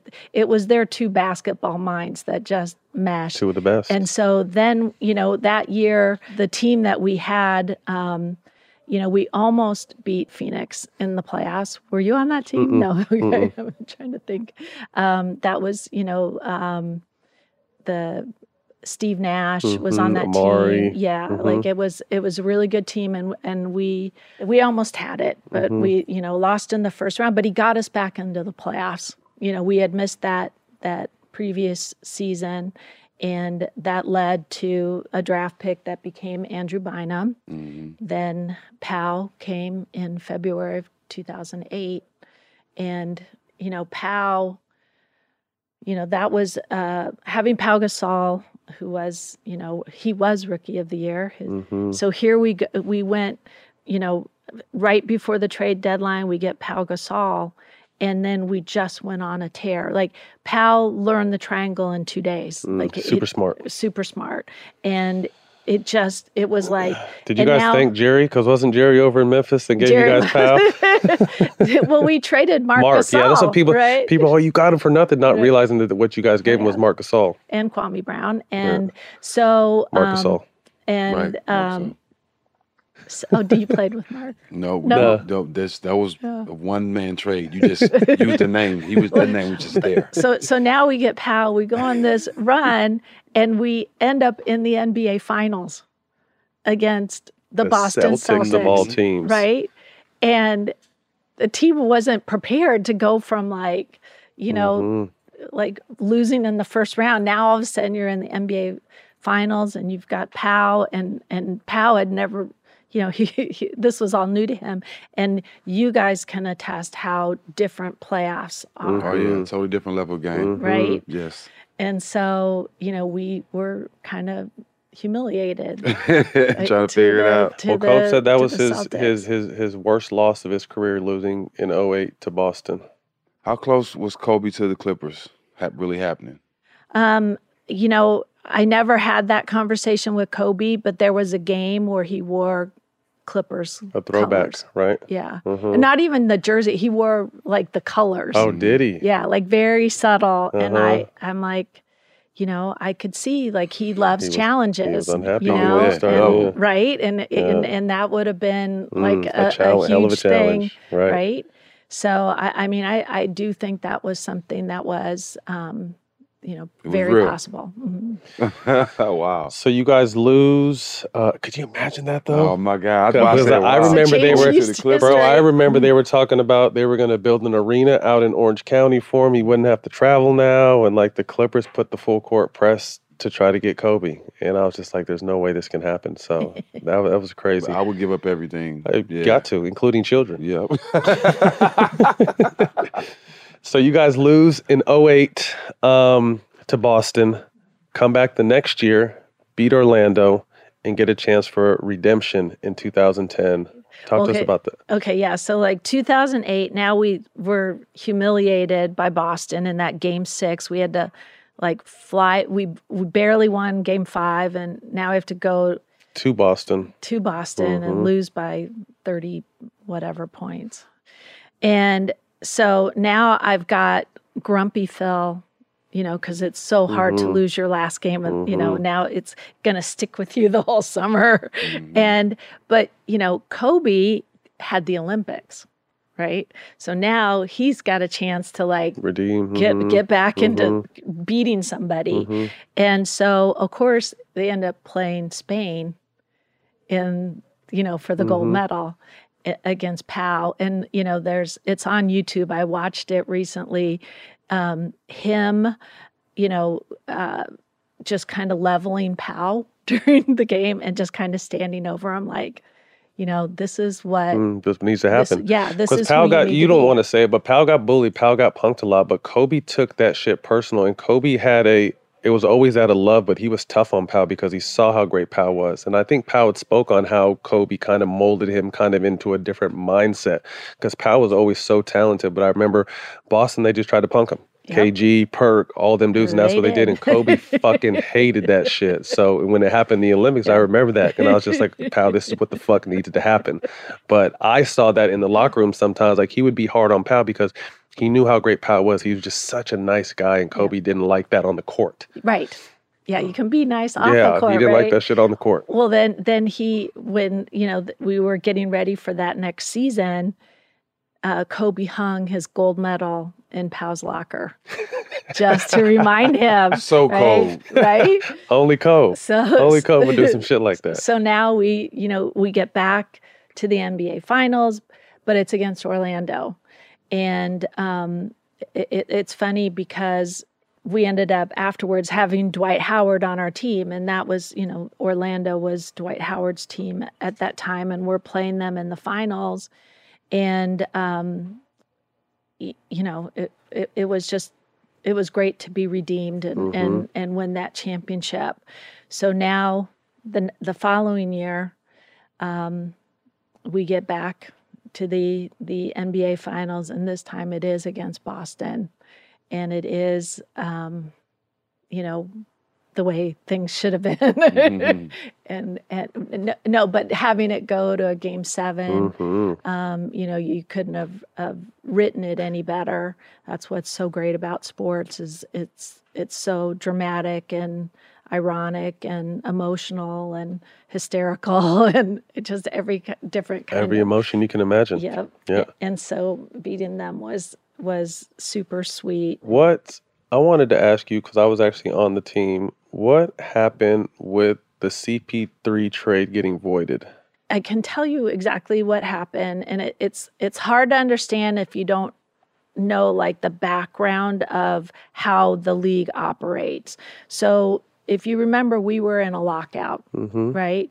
So so um, when there's a lockout, there's a moratorium on everything. You can't make trades, you can't do anything, and so as um, we were um, making a deal with the union and then starting to lift the the the The lockout. you know the Mhm. lockout rules um we had to um all the the the representatives of the team teams had to be in New York for board of governors meeting to ratify the the new CBA and with that um it also um was tied to the revenue sharing that was, you know, an important component of our league. And so as as we're in this room ratifying the union and or the CBA with the union and and and voting on revenue sharing, all of a sudden there's uh, kind of this rumor that goes in around the room about a trade. Well, at that time, the team was run By by the league, Mhm. right? So there's no way a trade could be happening if we're all in this room doing league business, except the the general manager of the team felt that he had the authority to make a trade. Of New Orleans at the time? Right. Okay. And so he felt that he could make a trade.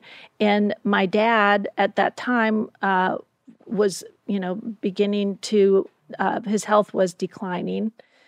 And he didn't make the trip to New York. I was representing the team. So I didn't, I did, I don't, I wasn't responsible for trades. Mhm. So the trade was happening while everybody is in this room. So teams felt like, how is that possible? We didn't get a chance to to make a trade for Chris Paul, and so they all attacked the league and said this wasn't fair. We didn't all get a chance to to you know. But he wasn't going to you guys, so it doesn't matter. But It- go it- ahead. but it, it, right. I understand what they're saying. like David Stern didn't reject the trade as commissioner. He rejected the trade as governor of the New Orleans team, right? Because he wasn't asked permission to okay the trade. But the general manager, when they said we're going to have a hands you know, arms distance from making basketball decisions because we're the league, felt that he could make that decision without having to have mm-hmm. someone Stamp it. stamp Mhm. it. So like it, it it wasn't the NBA trying to keep Chris the away. Lakers from Chris Paul. It was it was about them him David Stern had a responsibility to make sure that it was a, a, a trade that he would approve. So now he just calls off the trade and wants everybody to cool down because you now you had a lot of teams thinking there was some some Mhm. funny business going on, but it wasn't. It was just by Mhm. coincidence how things lined up. So so now our front office decided to make a different trade and traded Lamar Odom to Dallas. So now you can't resurrect the trade because you just broke up the pieces that made it. Mhm. And so now it was like now it was everybody was trying to get Chris Paul and the Clippers offered Yeah. the best deal. Yeah, that was crazy because I remember being on the team and I remember guys that were involved in the initial trade. I mean, I think Pau was talked about. LO ended up going to Dallas and the, and the trade got vetoed. So it just had a crazy energy in the locker room. Yep. You know what I mean? Because I remember I was with Kobe talking to Chris, like, oh, uh, like, oh shit, look out. So basically, what you're saying is if the GM of New Orleans would have kind of just took his time, Yeah. it would have happened. Yeah. He's speedballing. Yeah. Mm, So mm, so mm. it really I mean the league isn't against the Lakers sometimes Because I never knew that whole story, and that's what I thought. I'm like, dang, how did David Stern void this? Like, he's never done that. Right. When it was Right. acting governor of the team Right. that he did it as. Wow. So massive changes occur in 2013, not only on the basketball front, but in your personal life. Unfortunately, you you lose your father. Mhm. Kobe tears his Achilles, Mm-hmm. and you guys kind of start a drought of bad basketball that no one in Laker land is accustomed to. Talk to me not about the basketball side, but about the personal side and, and, and how hard that time was for you. Um, it was it was difficult for me, uh, you know, losing my dad, and then Phil decided to take a job in New York. So now I've got to stay back in LA and and do my job. And Phil is now moved to New York, and you know, I just I felt, you know, it was it was a challenging time for me personally. And my dad, when he passed away, had left my brother in charge of basketball and myself in charge of business, and he wanted us to run the team together. And whatever my dad wanted is what I wanted what to do. wanted, right?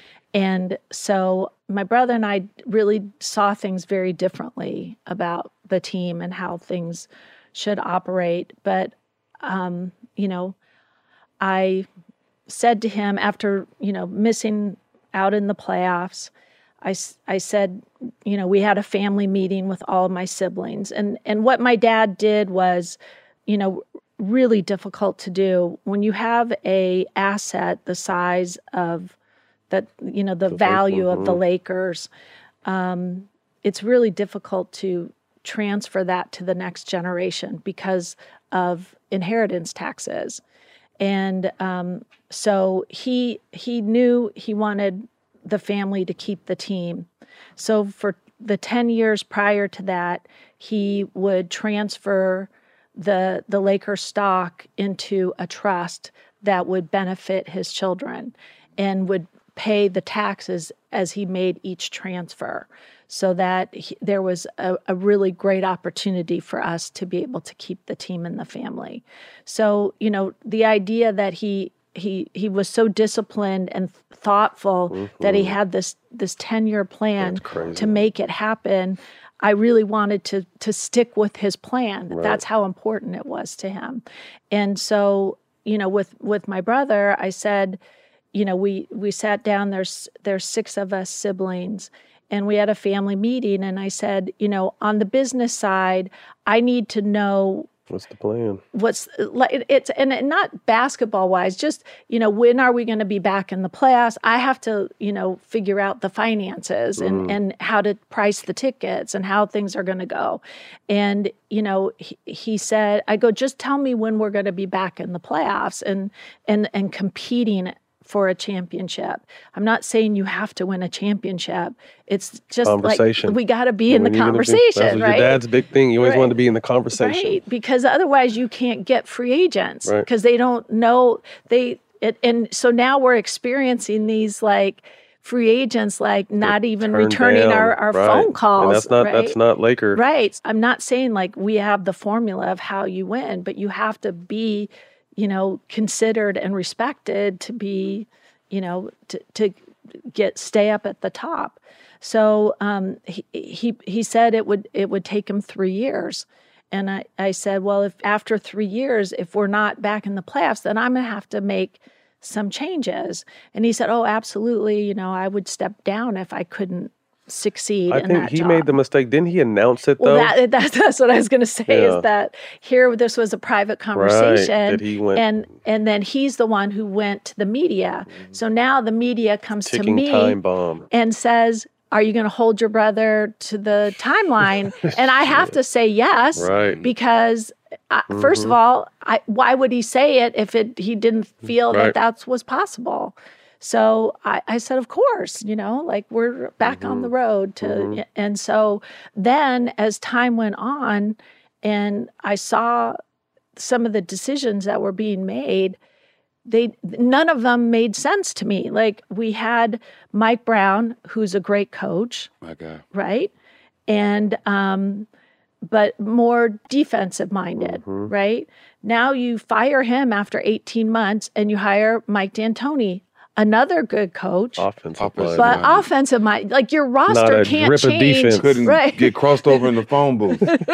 so, I, I, I, mean, like like I'm saying, both of those coaches are really good, yeah. but like you can't change your roster fast enough right, to right. accommodate what kind of style of basketball play. And Phil always taught me like you know what you have to do is you have to decide the style of play you're going to play and then you hire the coach right. and then you get the players mm-hmm. and then you do you like yeah, it's, it's a process right it's a process and like you can't possibly find success changing coaches every 18 months no.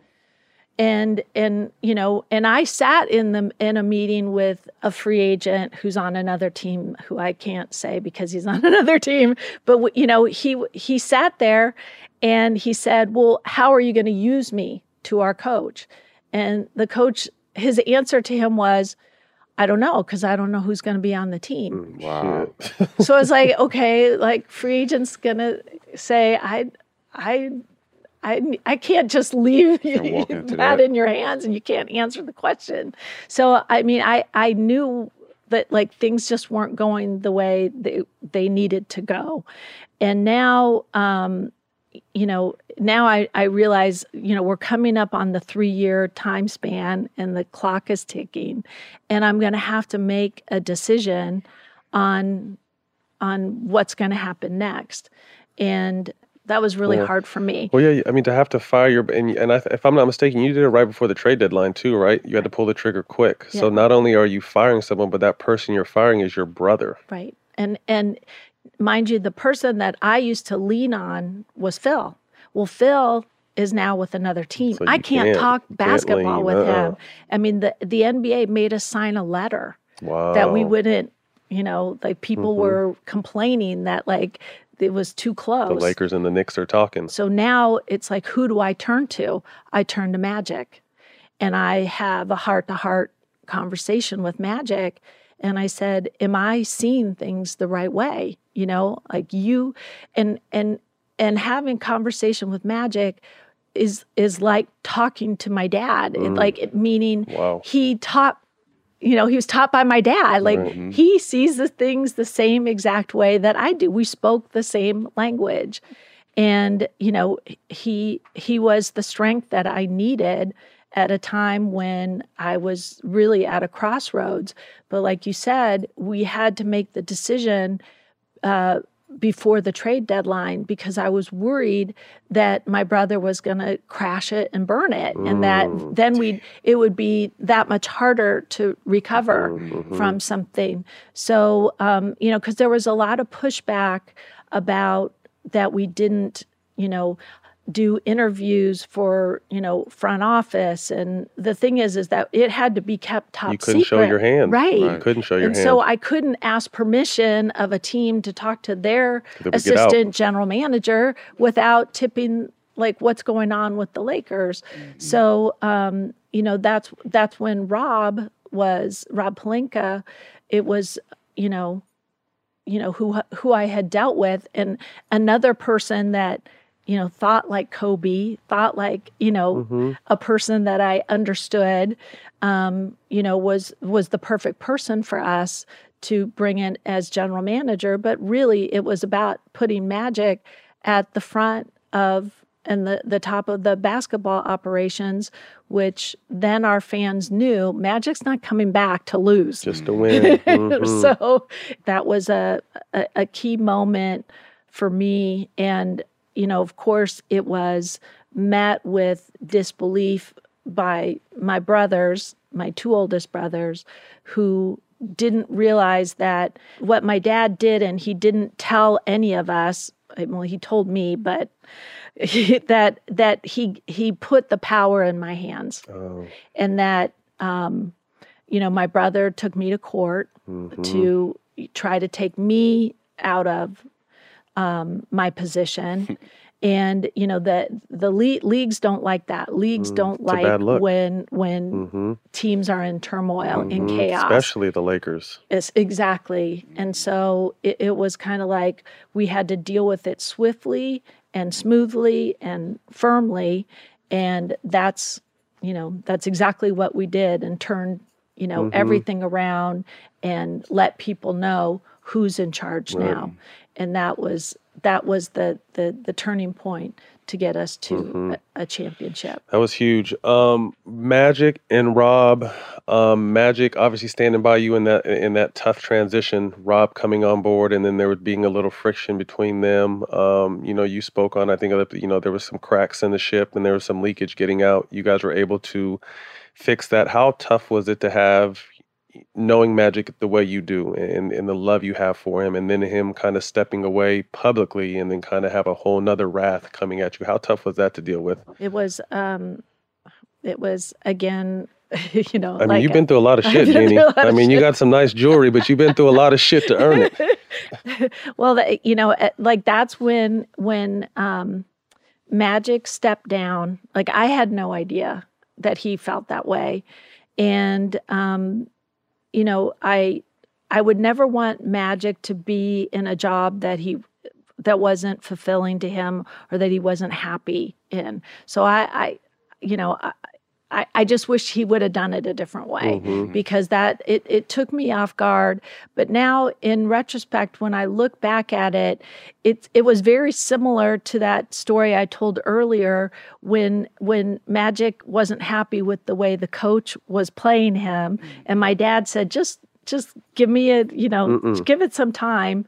And you know, Magic wears his heart on his sleeve. When he feels something, that's Speaks it. right there. Mhm. And and so that day, it was the last game of our regular season, and um, I was driving to Staples Center, and I get a call from Tim Harris, who's head of our business operations, and and and I answer the phone because I'm late and I'm supposed to be at Staples Center. I'm not there yet, and I just answer the phone and I said, "I got a flat tire. I'm on my way. I'll be there soon." And he goes, "Turn around." And I go, no, no, no, no, I'm okay. Like the, I got it fixed. I'm on my way. I'm gonna get there. And he goes, no, no, no, no. He goes, Magic just quit. I go, what are you talking about? And he goes, I don't know what's going on. He's on TV right now. right. Like, and I said, oh my God.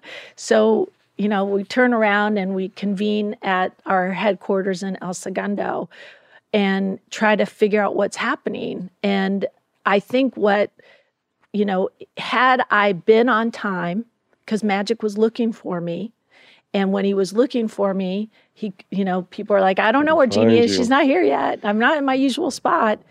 He Went ahead and walked did the by the media. media, and Let that's it when go. he, Ugh. so if I had been on time, I would have. He probably would have, you know. And but he did say he was afraid to see me because he was. I talked talked him him out of it because I would have started crying. Mhm. So I, I I get why if if he wasn't happy, I wouldn't want him to be in a job where he's not happy. That's when you you you s- you want to keep your two feet on the ground and say, I don't really know what's happening here. Mm.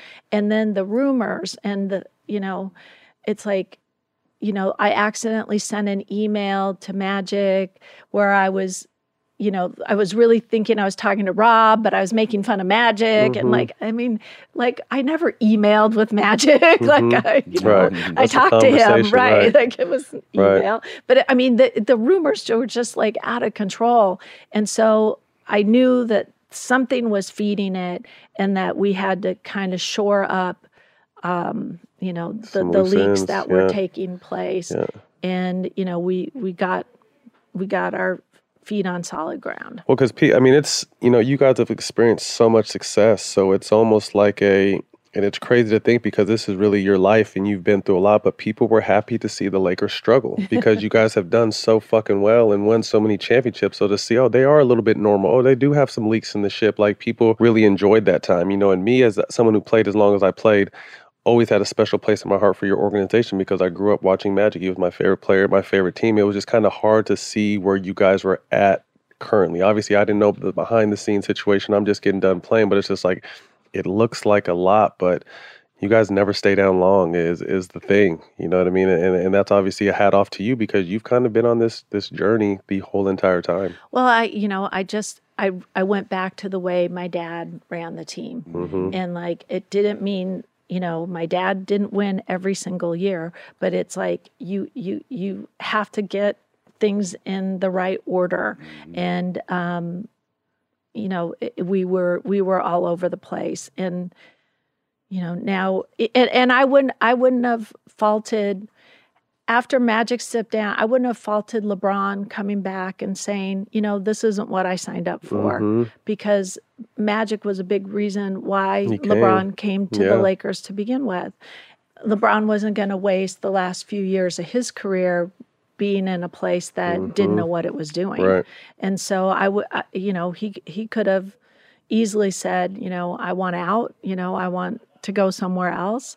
Um, but instead, it was like he's he stood even With you deeper, he was in. Yes. Well, talk to us about that process. I mean, you guys pull off one of the biggest free agent signings in the history of the game. You know, you get LeBron James to come to the Los Angeles Lakers. It seems like a match made in heaven, but it really happened. it did.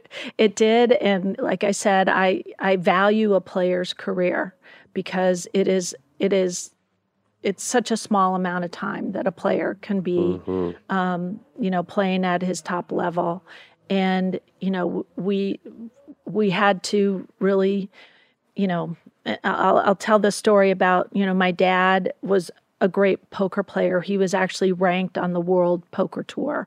And he would always try to get me to play poker. He tried to teach me the game. And I was a terrible poker player because I can't bluff. I can't, you know, I'm just not good that way and I'd get frustrated and then he'd get frustrated with me and he goes he goes I I want you to know why I'm I'm trying to teach you this game. He goes people think that you know poker's like a, you know, it's a lot of fun, but it really is about stamina and it's about like hanging in there until you get the cards. Mm. And most people don't have the patience mm. to wait for the cards. He said, I know you have patience. I know you have perseverance. He said, but when you get the cards, you have to be able to go from zero to a 100. And I'm not sure you can do that. I'm not mm. sure that's in your personality to do that. And you know, it, it, it's like now we we had LeBron, and we had assets. You had to go all in to get, you know, a player like Anthony Davis, mm-hmm. and and that was really, really difficult for me because I get attached. I, especially those young you got players. a great young that, core, right? you know but in order to get a great talent you have to give up great talent so i, I like to think that i have that that that gene that he was talking mm-hmm. about what he was looking for yeah talk to me about what lebron the man has meant to your guys' organization. Obviously, he, like I said, he he weathered the storm with Magic leaving a, a bad season. Trades happen. A lot of stuff is going on you guys are able to get AD, but he kind of seemed like from the outside looking in, it looks like he's kind of, we're never going to get over Kobe's passing, but I think he kind of eased the passing. Um, he was able to help bring a title back this past year. What has he just meant to the Laker brand, and, and what has he meant to you as a person? When he signed with um, the Lakers, there were some people that um, you know put up murals and some some people didn't like defaced that. it, right? Yeah, and, LA people don't play. That's right. the one thing. They're diehard Dodger Laker fans, but Kobe is God. Right. So for for LeBron to come in right away and and, and be muraled like you know some some greats like uh, Laker fans were having, he had to earn that. Right. If you're a Laker fan, you have to be happy that he's here. Like he's coming to to, to us Laker mm-hmm. fans. So I didn't understand that, but um, you know, like you said, it's it's you know people have you have to earn your mm-hmm. your your love here. And he did. I, I, mean he he did exactly what he said he would do. Um, and you know he wanted to lead this team to a championship. Um, he's fearless. Um, and I think in the times, the social unrest of last summer, I was really um, just so impressed with his composure and his purpose in the things that he said.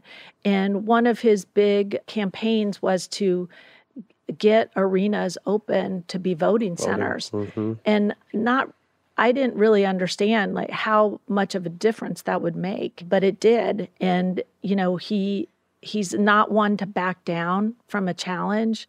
Um, and I, I like to say he's like the closest thing to a superhero I've ever mm. met, mm-hmm. in that he is so powerful and strong and smart, and but he does things for the the good of know? everybody. Yeah, right. Yeah, yeah. he's kind of like the people superstar. I mean, he Kobe was a superstar, but he wasn't. It wasn't really the time to really kind of be out as spin out. But I don't know if that's even Kobe's personality, but that's something LeBron embraces and mm-hmm. he talks. And I remember it, with, with, the Donald Sterling situation, he was in Miami, if I'm not mistaken, at the time, and he was very outspoken that we can't stand for this. You know what I mean? And that was kind of the beginning of athletes speaking about stuff that outside of sports that really mattered. And right. he kind of took that broad on. But since then, I mean, obviously, like you said, he's he's been a superhero opening schools and and, and, and coming out here and standing for the people. And and uh, that's what I think.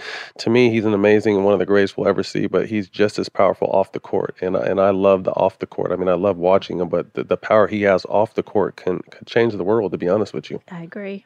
He's made me stronger. That's yeah. for sure. Kobe talked to LeBron the night before he passed, obviously congratulating him on a, on a milestone. Uh, it just shows what kind of character he has. But what did that mean to you to know that they had a little bit of, you know, back and forth on behalf of your franchise before Mm-hmm, he was gone. Kobe um, was such a, um, you know, he was he was a sort of source of strength for me. And you know, when I had to go through what I went through with my brother, um, I met Kobe for lunch, and I talked to him about, you know, what I was thinking of doing, and um, he said, you know, he goes, if you're if you're if this is something you're really going to do you have to go all the way Mm. 110. 110 like and and he, it was very game of thrones like right which is and and the strategy so you know after it all happened because it happened quickly he just texted me the emoji of you know the mother of dragons. That was it. Yeah that's all Yes, that was it that was his so dope. message to me Yeah. and um, forever the mission um, for me will be about Kobe's legacy, and you know he he set the bar for what it means to be a Laker, and we're gonna we're gonna live Honor up to that. that, and um, you know that we have so many ways that we're going to be celebrating him. He's going into the Hall of Fame next month Mhm. and um, you know I you know wear his number and and Gigi's number. Um, and you know he was coming to games with Gigi. It was really so adorable. You know the father, Father daughter you thing. know, right? But I mean, that's a similar situation with you. Yep, Mhm. exactly. And so he's going to be missed forever. Mhm. It, it, it's just it, You know what I wish though? I I wish more owners of teams could be as transparent as you are. You know what? Because it'll make the relationships with the players so much better. But it's real. it's Because- a relationship. and we know we'll tell you too. When my 14 year career, I can't tell you two or three owners that I had a conversation with. Mm. You know what I mean? And so I, I know for Kobe and other players and your and the players around your organization, that mean a lot to them, and that make them want to work hard for you. You know, so Mhm. I, I I commend you, and especially being a woman, I commend you on the way you thank you you you relate to your players and the way you get into their lives and care so much. That mean a lot on, Well- on the outside looking in.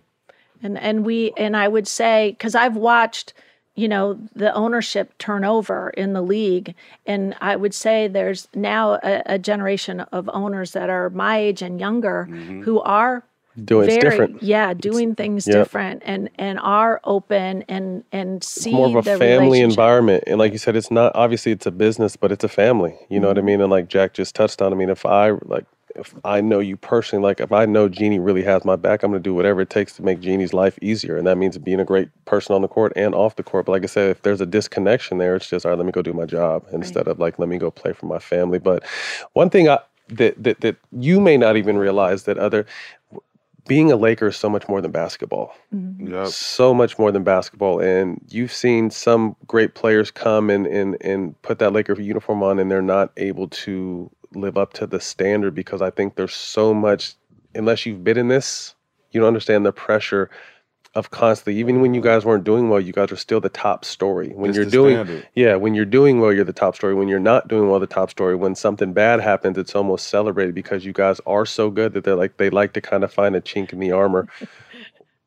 I mean, how what what do you do to relax? Do you do I need to teach you how to smoke weed? Oh, Yeah. Phil might We- already we did that. Like, one. yeah, like what is what is what is what is It's Jeanie? legal. What is but before we get the quick It's hitters, we got about five questions. We're gonna end it. But what do you do to relax? Because like I said, you've had a, a hell of a life, but journey in professional sports, ups, downs. Had a lot of strong role models in your life. You've learned a lot. You've showed. You've taught people a lot. But what do you do to relax? I have a dog, so that helps. And I, you know, took a, a comedy course on how to do stand up comedy. And not, that I, not that I'm funny, but you know, like I like doing different things, like Mhm. trying. Uh, Um, and you know, yesterday I got to go to the movies. You know that that was taken away from us for a year, Yeah. and so I got to see Godzilla and Mhm, King, Kong, which is like, yay, Mhm. like just, you know, that just, you know, takes your mind somewhere else for a couple hours. And, Mhm. and I live a pretty, um, simple life and you know enjoy friendships and competing. And you know it, it, it's it's hard like when when we talk about like you know wanting owners to be more transparent and and you know it doesn't mean that we're soft, you know, right? right. I mean, there is nobody I like to beat better than, you know, Michael Jordan with Charlotte or with, you know, the Boston Celtics or whoever. It's like, but you have to respect your opponent. And and you know, when I um, accepted the trophy, um, I talked about each team that we met along the way and thanked them hmm. for for bringing out the best in us. Mm-hmm. And um, you know, I, I think that's it. It's really important, and sports has to keep that.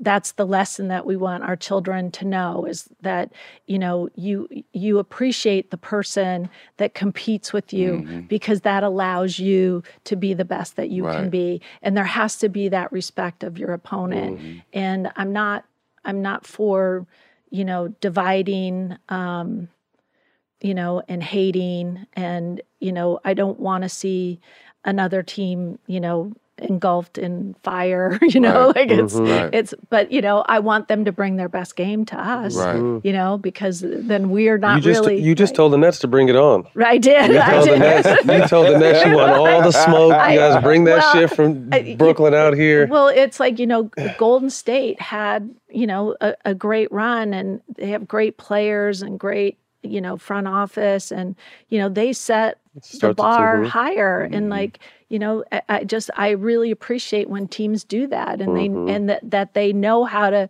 create a roster that complements each other Right. and that that they're not just spending money to spend Mhm. money like you're going to buy a championship because you cannot buy a championship that doesn't happen All right, well, quick hitters. First thing to come to mind, let us know. Um, if you can go back one night in Laker history and relive it again, which moment would it be and why? um So many. I'm surprised you remember half the stuff we asked. her. she's It's on been around so too. long. Right, she's on point too. Memories A one. Uh, um, I guess the the you know 2000 championship uh, winning at Staples Center and and that that um, parade that we had because Staples Center was just built and there was nothing around it. So you know we had hundreds of thousands of people as far as the eye could see. And That still gives me Mm. chills. Dope. Five most important Lakers of Ooh. all Oh time. no! Don't ask me. Yes, we're gonna that. put you on, on the the spot. spot. Im- important Yes. or um, Five most important Lakers of all time. Okay. Well then, then I, you know you have to start with Kareem. Yes. and you know Kobe um, and LeBron and oh this is hard Magic. Magic yes Mhm. of course Magic yeah Ma- Magic might be number one no I Kareem I don't know like they, they- like that it's that's that's it's so hard You got that's four, four. though. One more. yeah, Yeah. um and Shit. important Phil. Important well does he count as Yeah, a I Laker? mean, yeah, okay, absolutely. then Phil There you go. That's a nice. okay um, top five Lakers celebrity fans. Um, let's see, Jack Nicholson, My guy. Dyan Cannon. There's a reason he sits next to the visiting bench, That's by my the guy. way, right? That's It's like my guy. you just never know what Jack's thinking. Mhm. Dyan Cannon. Um, you know, I'm gonna throw out um, well Denzel Washington. I was about to say you got to put Yeah, he he sits right near me, so I get to see Denzel. Um, we need to see more of him. Um, oh gosh, um, What about Andy? Andy Garcia, he's fantastic. Um, you know, then there's like Leonardo DiCaprio Yeah, and um, Arsenio Hall, and I mean, You can go on all yeah, day. we can go on all day, like Yeah. different different eras too. Dope. Nice. Top five Laker villain opponents. Oh, uh, let's see, Boston, Yep. Boston, Boston. Boston, Boston. Boston. Yes. I love no, I mean, I, I think you have to put in Detroit um, and the 76ers. And, um, you know, I, I like there is that carryover with the Knicks a little bit, but, Mhm. You know, we we need they're uh, you know they're going in the right direction. So Mhm. maybe the Knicks. San Antonio stopped the Lakers from Oh, having the 10 San, championships. Yeah, I'm sorry, San Antonio. I forgot about. Gee whiz, it's it's Mhm. too many. There's too many. Phoenix, like yeah. Five dinner guests, dead or alive. You plus five people at a dinner table discussing whatever. Oh wow. Oh, like uh, discussing whatever. Mhm. Um, you know who I, I really regret that I didn't get to know was Wilt Chamberlain. Mm. Um, and gosh, you know, like John Belushi Mm. for comedy and Frank Sinatra Nice. of the music. Yeah, like- that's a hell of a table so far. I That's know, three. You got two more. um, let's see. Oh gosh. Um, I, I don't know. You guys should have given me these to really think about. I have so much experience. It's like it's not. Um, you know. Um, I guess. I don't know. I- I'll just leave it at that. Your, your dad and Cove. Yeah. Your dad and I'll Kobe. round, Yes. I'll that out. Well, yeah, I saw one night in Miami. Have you seen Yeah. that movie? Yes. I would Mhm. love to have Yes. a movie like that where you you have you know people like my dad and Kobe Mhm. and and you know just talking about Whatever. things. Yeah. Yeah. Last question. Who do you want to see on All the Smoke? You have to help us with your answer, Magic Johnson. Like you said, you know a lot Oh, of you people. haven't had magic yet?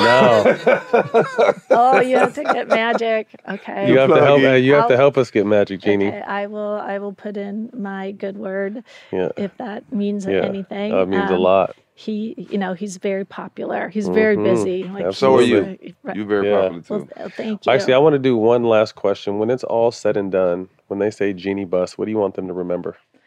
um, I, I want them to remember I'm a that. savage. That was you tell I'm a savage. Could you imagine if I said that? You guys would have died. Um, you know, just protecting the Lakers' legacy. Mm, you've done Just a beautiful protector. job. Thank you. Well, Jeanie, we want to thank you. Like Thank Jack you. said, very busy, uh, but we look up to you. We love you. We admire you. We appreciate all you've been through and all you continue to do. Especially, like I said, I'm a lifelong Laker fan. So getting a chance to put on that jersey and get to know you as a person, not as management, but as Jeanie, um, I definitely appreciate that. So, man, thank you for your time and continue to best of luck for you and your team and your family. Yep. Thank I knew you was a sweetheart. Thank Yeah. you. Well, that's a wrap. Thank you, Jeanie Buss, for your time. You can catch this on Showtime Basketball YouTube and the iHeart platform Black Effects. We'll see y'all next week. All of it. This is All the Smoke, a production of The Black Effect and iHeartRadio in partnership with Showtime. At Bet365, we don't do ordinary. We believe that every sport should be epic. Every home run, every hit, every inning, every play. From the moments that are legendary to the ones that fly under the radar. Whether it's a walk-off grand slam or a base hit to center field. Whatever the sport, whatever the moment. It's never ordinary at Bet365. 21 plus only must be present in Ohio. If you or someone you know has a gambling problem and wants help, call 1-800-GAMBLER. Right here, right now. Find your beautiful new floor at Rite Rug Flooring.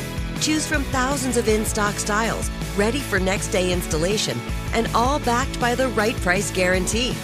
Visit riterug.com. That's R I T E R U G.com today to schedule a free in home estimate or to find a location near you. 24 month financing is available with approved credit. For 90 years, we've been right here, right now. Rite Rug Flooring. Top Thrill 2 is like no other course. Two 420 foot vertical speedways, three launches. All right, let's talk strategy. Copy that, driver. Go for maximum acceleration off the start. Roger that. You've got a short straightaway to push from 0 to 74 on the first vertical speedway. And what about the rollback? Rollback will set you up for an explosive reverse climb 420 feet in the sky so you reach zero G's and total weightlessness. 420 feet of straight up speed. Let's get it. Top Thrill 2, the world's tallest and fastest triple launch strata coaster. Get your tickets at cedarpoint.com.